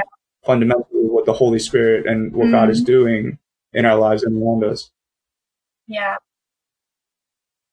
yes you know i was um i love that you said that because i think um, I was reminded of this verse and I just thought it was so powerful and it gave me insight to intentionality in relationship and why that's so important mm. in context of war as opposed to just you know i know this might offend people but you know bible makes it clear in proverbs that friends you make become closer than your brother your relationship with your brother or sister or family that it's actually I guess a, a, some will say thicker than blood. A friend loves at all times, and a brother is born for a time of adversity. Um, and I was just thinking about that because given that, yes, we're all very different. Like we would have never come together. Like think about it, right? If unless someone was seeking to find Christ, who God is, the living God is, they would not be in that theater, right? Unless there was that hunger yeah. for more, right? Um, people that are gathering that are not necessarily you're not in the same sports club. You're not necessarily although you might enjoy basketball together but that's kind of like secondary you know? Purposes are secondary. Like people are gathered because they it becomes an intentional gathering for yes like briefing of mission but it becomes also an intentional gathering of relationship forged for a greater purpose than just you know, like I was born into it or I was, um, I stumbled into it. It's not a default relationship at all. It's actually mm. very intentional. And, um, and I think that's what Proverbs is talking about. A friend along the journey becomes way more crucial and of a stronger bond than blood relationships because when you, you intentionally make relationship for the sake of a greater mission, you know, gen- gen- generally speaking, it be- they become your allies in war. Mm-hmm. And I think that's what you're talking about and what the message was um, saying that the love and the trust that's built as warriors and soldiers in war together for the same point, for the same overcoming survival, not and also overcoming evil of a greater purpose, I think becomes mm. way tighter and closer. And that's that's what trust and love is because you realize, okay, your your incentive is for the kingdom, your interest is for the kingdom. Well, so right. so is so is mine. Let's do it. like it hmm. becomes mm. stronger that way, yeah. you know. I listened to like some broadcasts and uh, I guess, audio things led by people that have been in the military before, like Navy SEALs and stuff like that. And that's one of the points that they always stress very strongly is the brothership, uh, I mean, the brothership, the brotherhood, the brotherhood and the bond that is uh-huh. forged just, just based off of they're in war together. They're confronting an enemy together. And like, there's, there's such a wide, vast array of personalities, but they come together despite their differences. And like when they talk about the love they have for each other and the brotherhood that is forged over that, it's it's kind of like they like even for them, I think they're reluctant to say this, but they also say that it's mm-hmm. like like incomparable to even blood relationships. Like there's something there's something there like forged or made over a common mm-hmm. purpose that brings people together to really um do life together or like to trust one another and to love each other to a very different level. Mm. And you know, um, I love that. And you know, it re- it reminds me of what Sam said about how right. scarcity brings clarity. Somebody said that in the message, and I, I think he was saying that in the context mm, of the yeah, pandemic. Yeah. You know, like you look around and you become you you are basically living scarce of the social interactions that you once had and perhaps have taken granted. And um, scarcity has a way of making things very clear what's important and what you really needed. And i guess my point of it is that what i what i learned and what i'm observing is you know, is it is just like the book of Acts in that their commonness really is the kingdom of God. But if you really think about it, although we're not gathering, you know, physically together, the scarcity of not being able to gather and not being able to literally go to church physically and have lunch. Like you realize, what I saw is that people are united in this fellowship, um, in the church, not because of the meals mm. they share, right?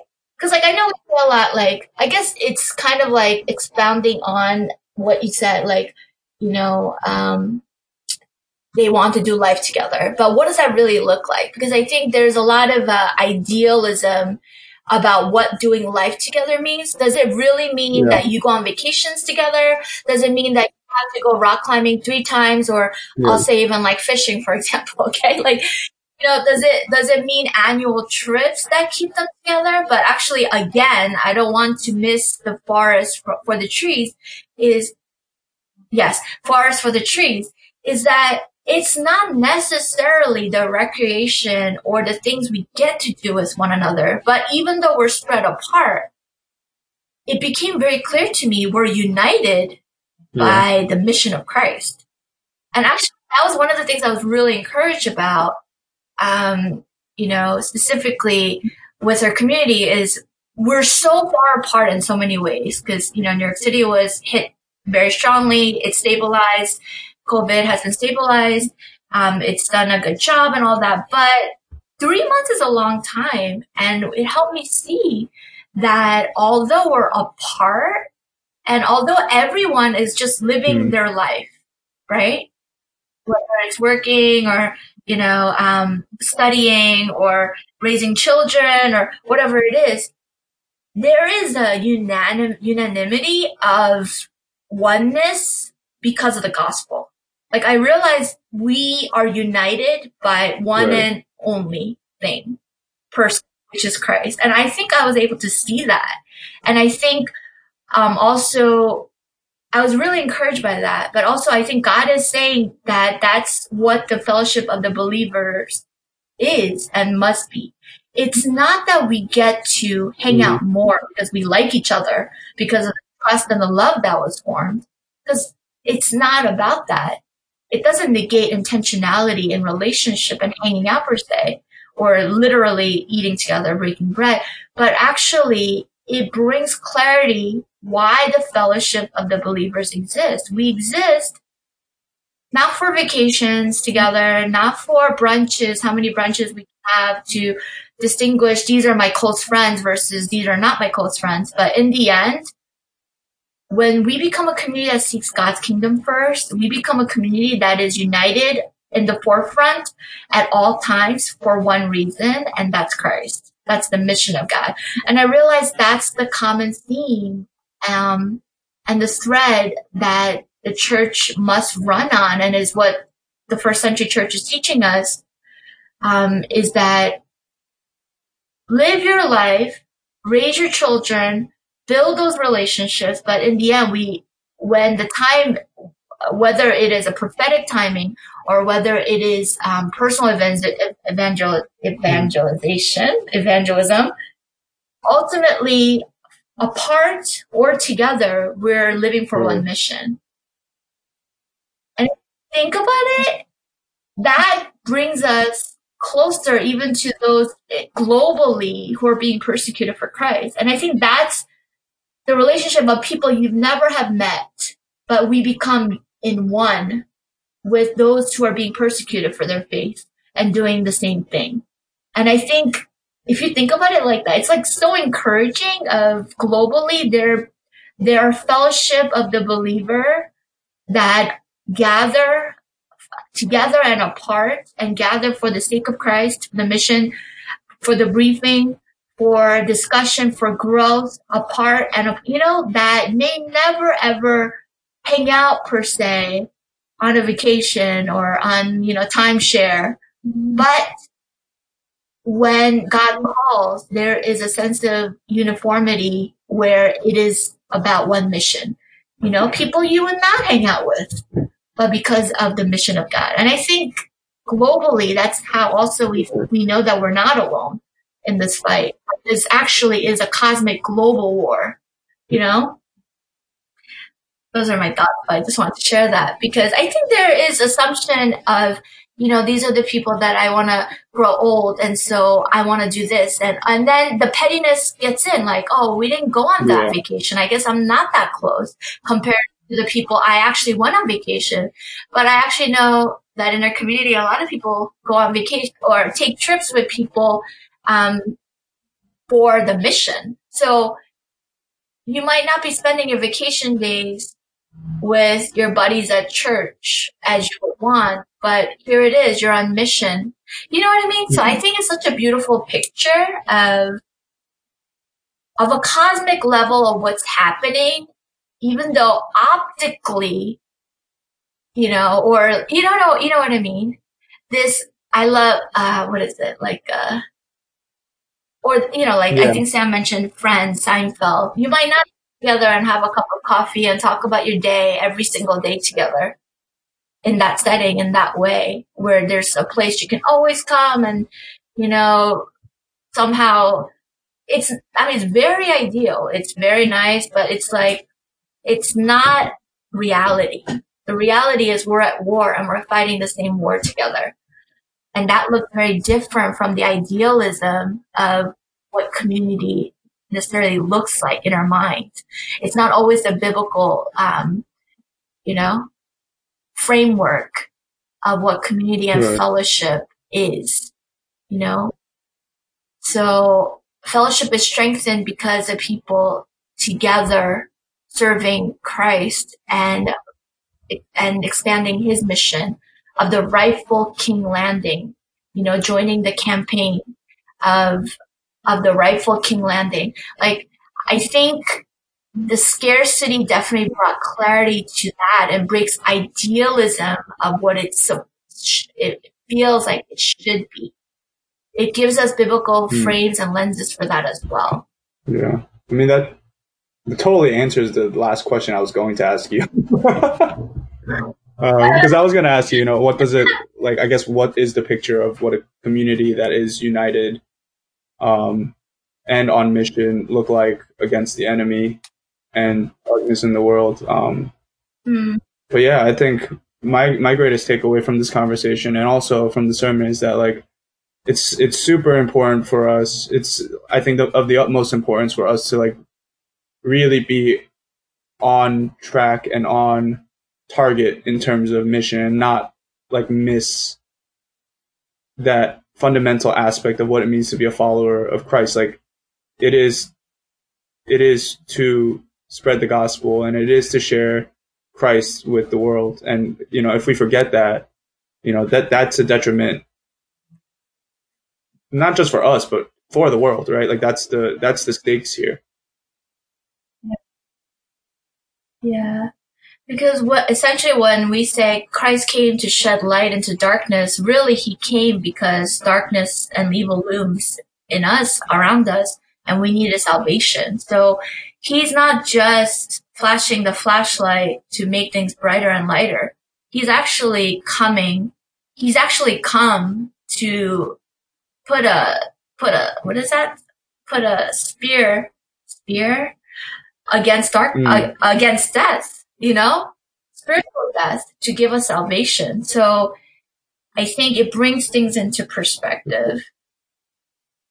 Um, that what the fellowship of believers really is and is meant to look like. Cause like, you know, like there are a lot of people imprisoned for their faith. So because they're no longer seeing each other, like Paul was imprisoned for his faith and, and later mm he's executed, right? For his faith. But he wrote epistles addressing, you know, so many issues in the church and bringing the church together. They were not together. There was a scarcity of proximity. But the strengthening of the gospel and the mission of God was so powerful that it speaks to this day, speaks to us this day as a mirror. So I think this message also addresses um, that our recreation is not.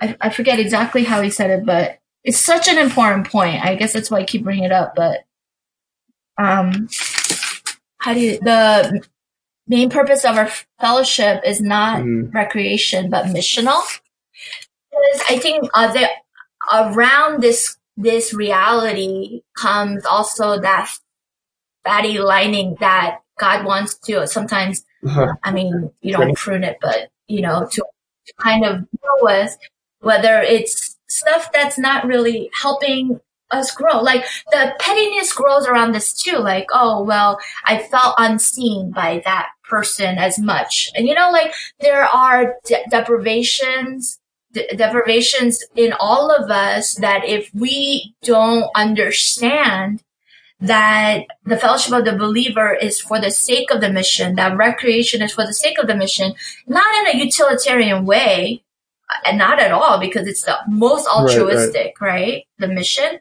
But I happiness comes because people think, well, I feel like they're all about just, you know, people coming to Christ and they don't really care mm. about people. I actually want to adjust that because some people do those things. Like, yeah, I feel like they don't really, um, you know, they didn't spend that much time with me. And I think those, those kind of words become toxic sometimes to a community when, because there's a lack of understanding. Um, but again, I think there's a fortress of recreation for the sake of building relationships, but ultimately we build relationships for the mission.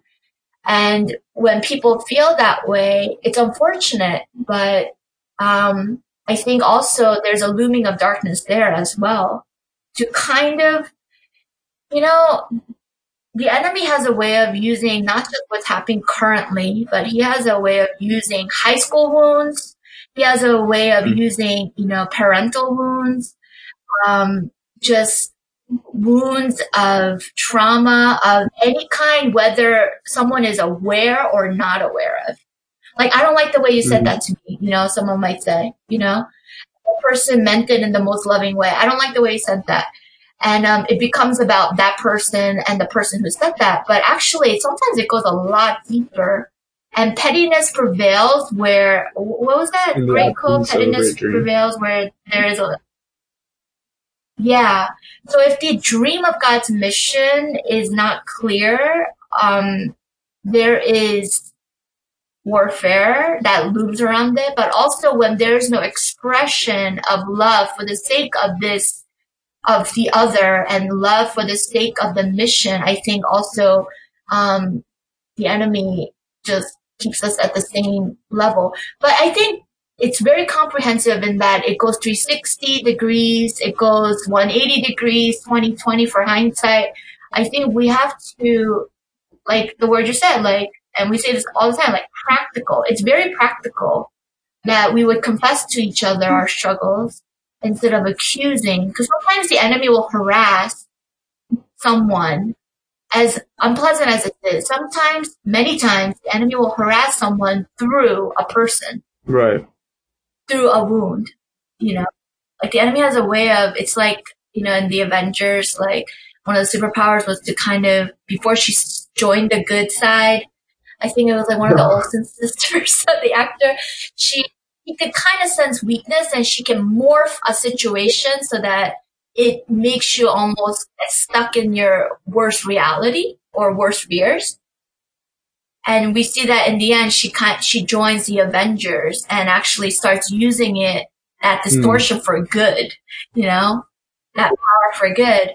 But a lot of times I think I think in a sense, God is saying we have to help people cross over from being stuck in pettiness, you know, to cross over, but also the balance of um, being led by the Spirit. Um, ultimately, to not get stuck in pettiness that we don't end up doing the mission of Christ either.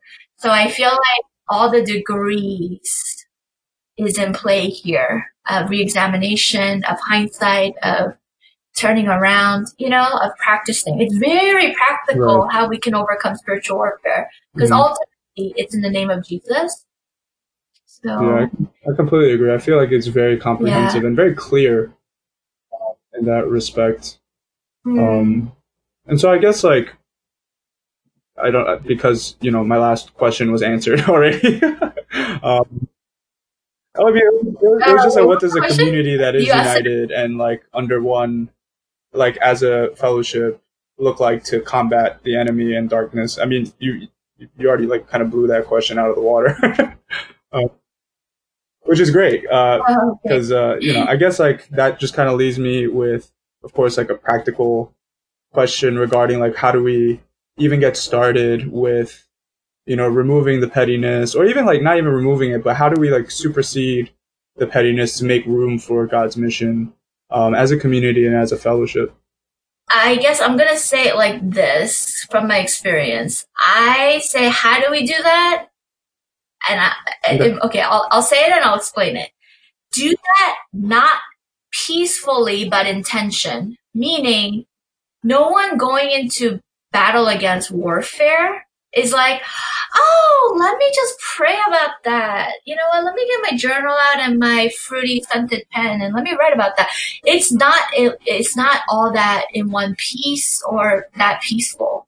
You need to, it's like battle. Like if, if you see that something is about to shoot you, I'm going to say, I'm so, I'm not going to say, yo, I'm going to shove you to dodge that bullet. Mm. in war don't take this the wrong way, okay? I just want you to know I love you. Like, I'm not gonna be mm-hmm. saying all that. Maybe after. But I'm gonna hopefully be able to knock you over, but I'm gonna shove you so that the bullet yeah. is dodged. You know what I mean? It's more tense than peaceful. And I just say that because in warfare, whether it's in conversation or whether it comes up, like the enemy's not gonna be like, oh darn, they found out it's spiritual warfare, so let me back out of here. In James it says, submit to God, two, resist the enemy, and three, the enemy will flee from you. There is a process of tension. You, you need to recognize, right? And sometimes there will be a shove. And practically, on a practical level, what does that look like? Hey, let's let's pray about that. No, I don't want to pray about that. oh my god, there's so many fights like this. You're like, yo, let's pray about this. Like, let's rebuke that in Jesus' name. No, are you weird? Like, we're in the middle of a walk here. Why should we even pray about that? Okay, I, I get it, but let's just pray together and see, and we can talk about it more. And then, so you go, in the name of Jesus, we rebuke any schemes and darkness that's looming around us, around this, you know? You take authority in the name of Jesus and then have the conversation. Submit to God, resist the enemy, and the enemy will flee. You know, and the effects of the of the warfare will literally dissipate throughout the conversation or at the amen, right? Um, of agreement. But it doesn't come in this peaceful nature always. Sometimes it will. Sometimes you'll be carrying around a like a gloom, a gloom of, you know, heaviness over your head and you don't even know that it's there by assignment of the enemy and you're just always feeling it and someone will come and say, Hey, let's pray for you. And then whether it's a small group that comes together and you pray against that and literally uh, there's a, there's sunshine over your head.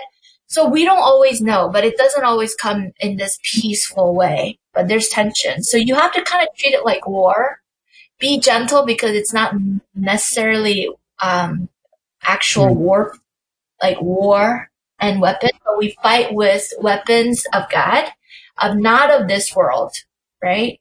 So, mm. you know, I, I peace, not peacefully, but intention is really what I meant. And the peace of God will come, but you yeah. have to embrace the tension of warfare. Yeah. I don't know how many times people are in conversations where they, their pride is just like, mm. you know, I'll say our pride, like, you know, you feel like all of a sudden the person speaking truth to you is the enemy himself because you're like, mm. you're offending me left and right. Oh my God, I don't like the way you speak. Like, you know, that happens. Yeah. Like, can you be more loving? I don't think so. I'm not going to listen to you until you say this this way. you know, all that happens. But all, a lot of times there's a distortion of clouding and fogging up of what's really happening. And that's why things are not always as they seem. And that's why I think uniting at the front of Christ, like, dude, I don't really like you right now. I don't mm. really like myself, but I don't like you more. But let's come before Christ because we at least we can submit to one another in Christ, you know. And when you do that, um, then you could unravel and Hmm. overcome spiritual warfare. Become aware of how the enemy's been, you know, planting his little attacks.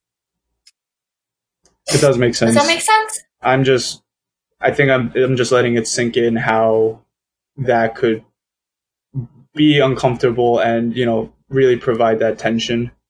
Um, but you know, I think you're Mm. you're right because you know I also feel sometimes even like even in my friend groups or even in my conversations with um, you know people I love that that flares up in me even right? Like it's just not, not even but you know obviously it flares up like you know why do we why should we pray about this? Or like it's not that big of a deal or like those things. So it's like it's just bringing Mhm. that awareness to the fact that this is more it's more important than my pride. And it's more important to prioritize you know prioritize what God is doing and prioritize um, strengthening that bond more so than like I guess our preferences at the end of the day, right? Yeah. I would say it might hurt more when it's more about the distortion than the enemy attacking. Then it's about work that you have to do. Like when sometimes it is that like, okay, it's me. I have to actually um, come to terms and heal this part, you know? I, because a lot of times people will say the attacks are worse and, but actually the attacks all submit under the name of Jesus. Bible makes that very clear. Under the authority of the name of Jesus Christ, power is released. The enemy no longer has finds room. And when we make room to actually bring him into the picture. But when it really hurts is when I think other stuff really. So I think there are so many fallacies about following Christ and, you know, what even just the lies that the enemy has set up around living for Christ Mhm. that you're losing, not winning. That's a lie. You know, you're gonna lose more than win if you follow Christ. Mm, no, I think you gain um, freedom in Christ. You gain agency apart from this world of slavery, of the yoke of slavery and sin and conformity to this world. You actually gain freedom. You gain authority in Christ. You gain access to come against the malaise. You know, so there's. I mean, I think it, Mm, yeah, it's good news for a reason. I agree. Yeah. Well, uh, any any last thoughts or closing thoughts on your end, Pilid?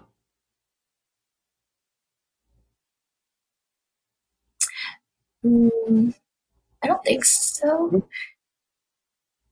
I was um, really, I have my notes. I was really trusting to be led because I know that when I initially heard the message, it Mhm. was just so powerful and so clear.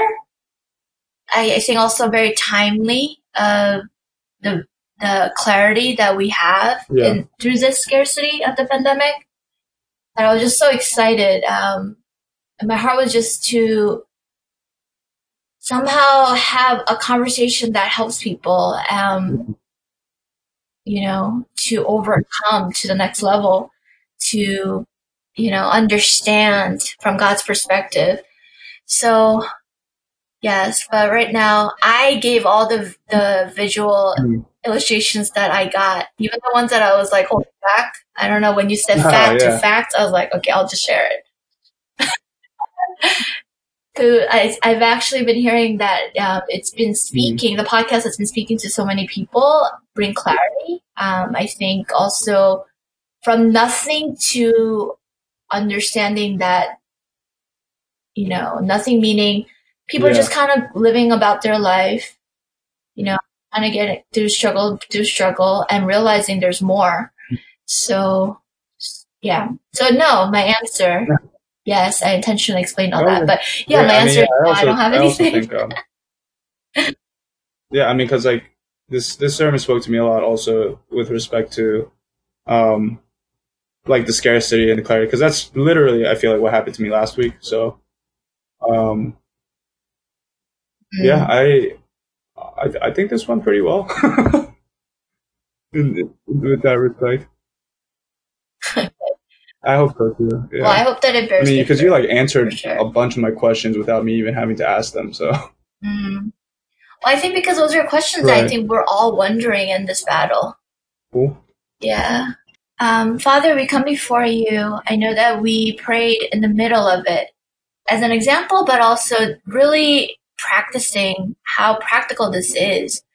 Lord, you have made yourself available to us in salvation. You did not have to, but you did. And we're being redeemed. But Lord, we live in a world of here but not yet of your kingdom. We get a taste of your goodness, but at the same time, in the same world, we're attacked in so many uh, different fronts, Lord, by the enemy.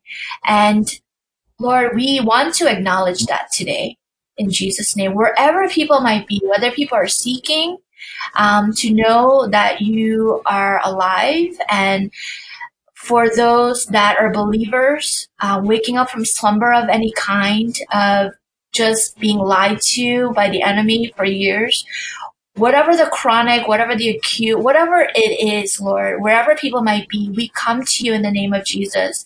And we pray, Lord, that this mirror that's given to all of us will be um, made clear exactly how the enemy has been keeping us from acknowledging, but also growing and know, in the knowing and really moving forward with knowledge of the mm-hmm. fact that we are at war and more that we can overcome in the name of Jesus Christ. And that the war is very tricky because the warfare is that the enemy uses comes in so many normal ways that we often think of them as just pettiness of others and pettiness of ourselves, and that we rarely mention it.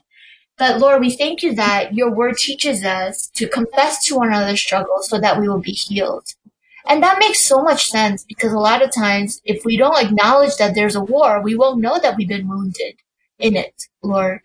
And through the confession of internalized thoughts of struggles, even if we think, oh, this one probably doesn't even matter, a lot of times things are not as they seem and they matter the most and it breaks through. So God, we as a community, a fellowship of believers, Lord, becoming and, um, together more like Christ in this battle.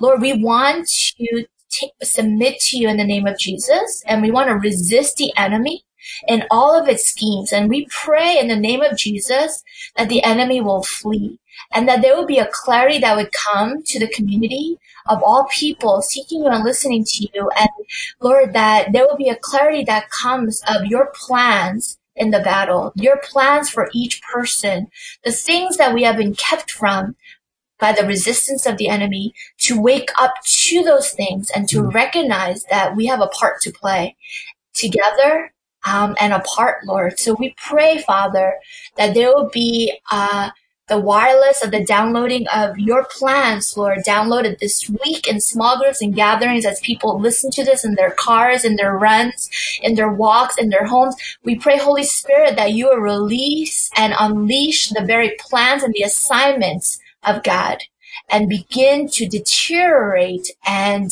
uh, uh, what is it? Um, eliminate um, the assignments of the enemy, God. So we pray for this, Lord. Amen. In Jesus' well, name we Pastor pray. Lydia, thank Amen. you so much for the clarity and guidance um, that I'm sure is going to be really eye-opening uh, moving forward, just regard in regards to spiritual warfare. And you know, I took away a lot from this, and I know um, that others will as well. And so, thank you so much for this conversation again.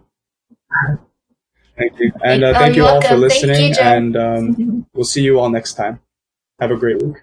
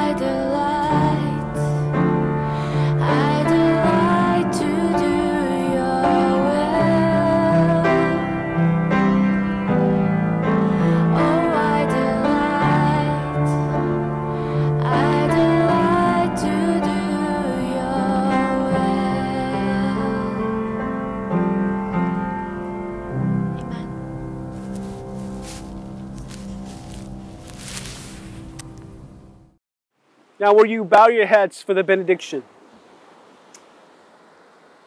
May the grace of the Lord Jesus Christ and the love of God and the fellowship of the Holy Spirit be with you now and forevermore. All God's people say, Amen. Amen.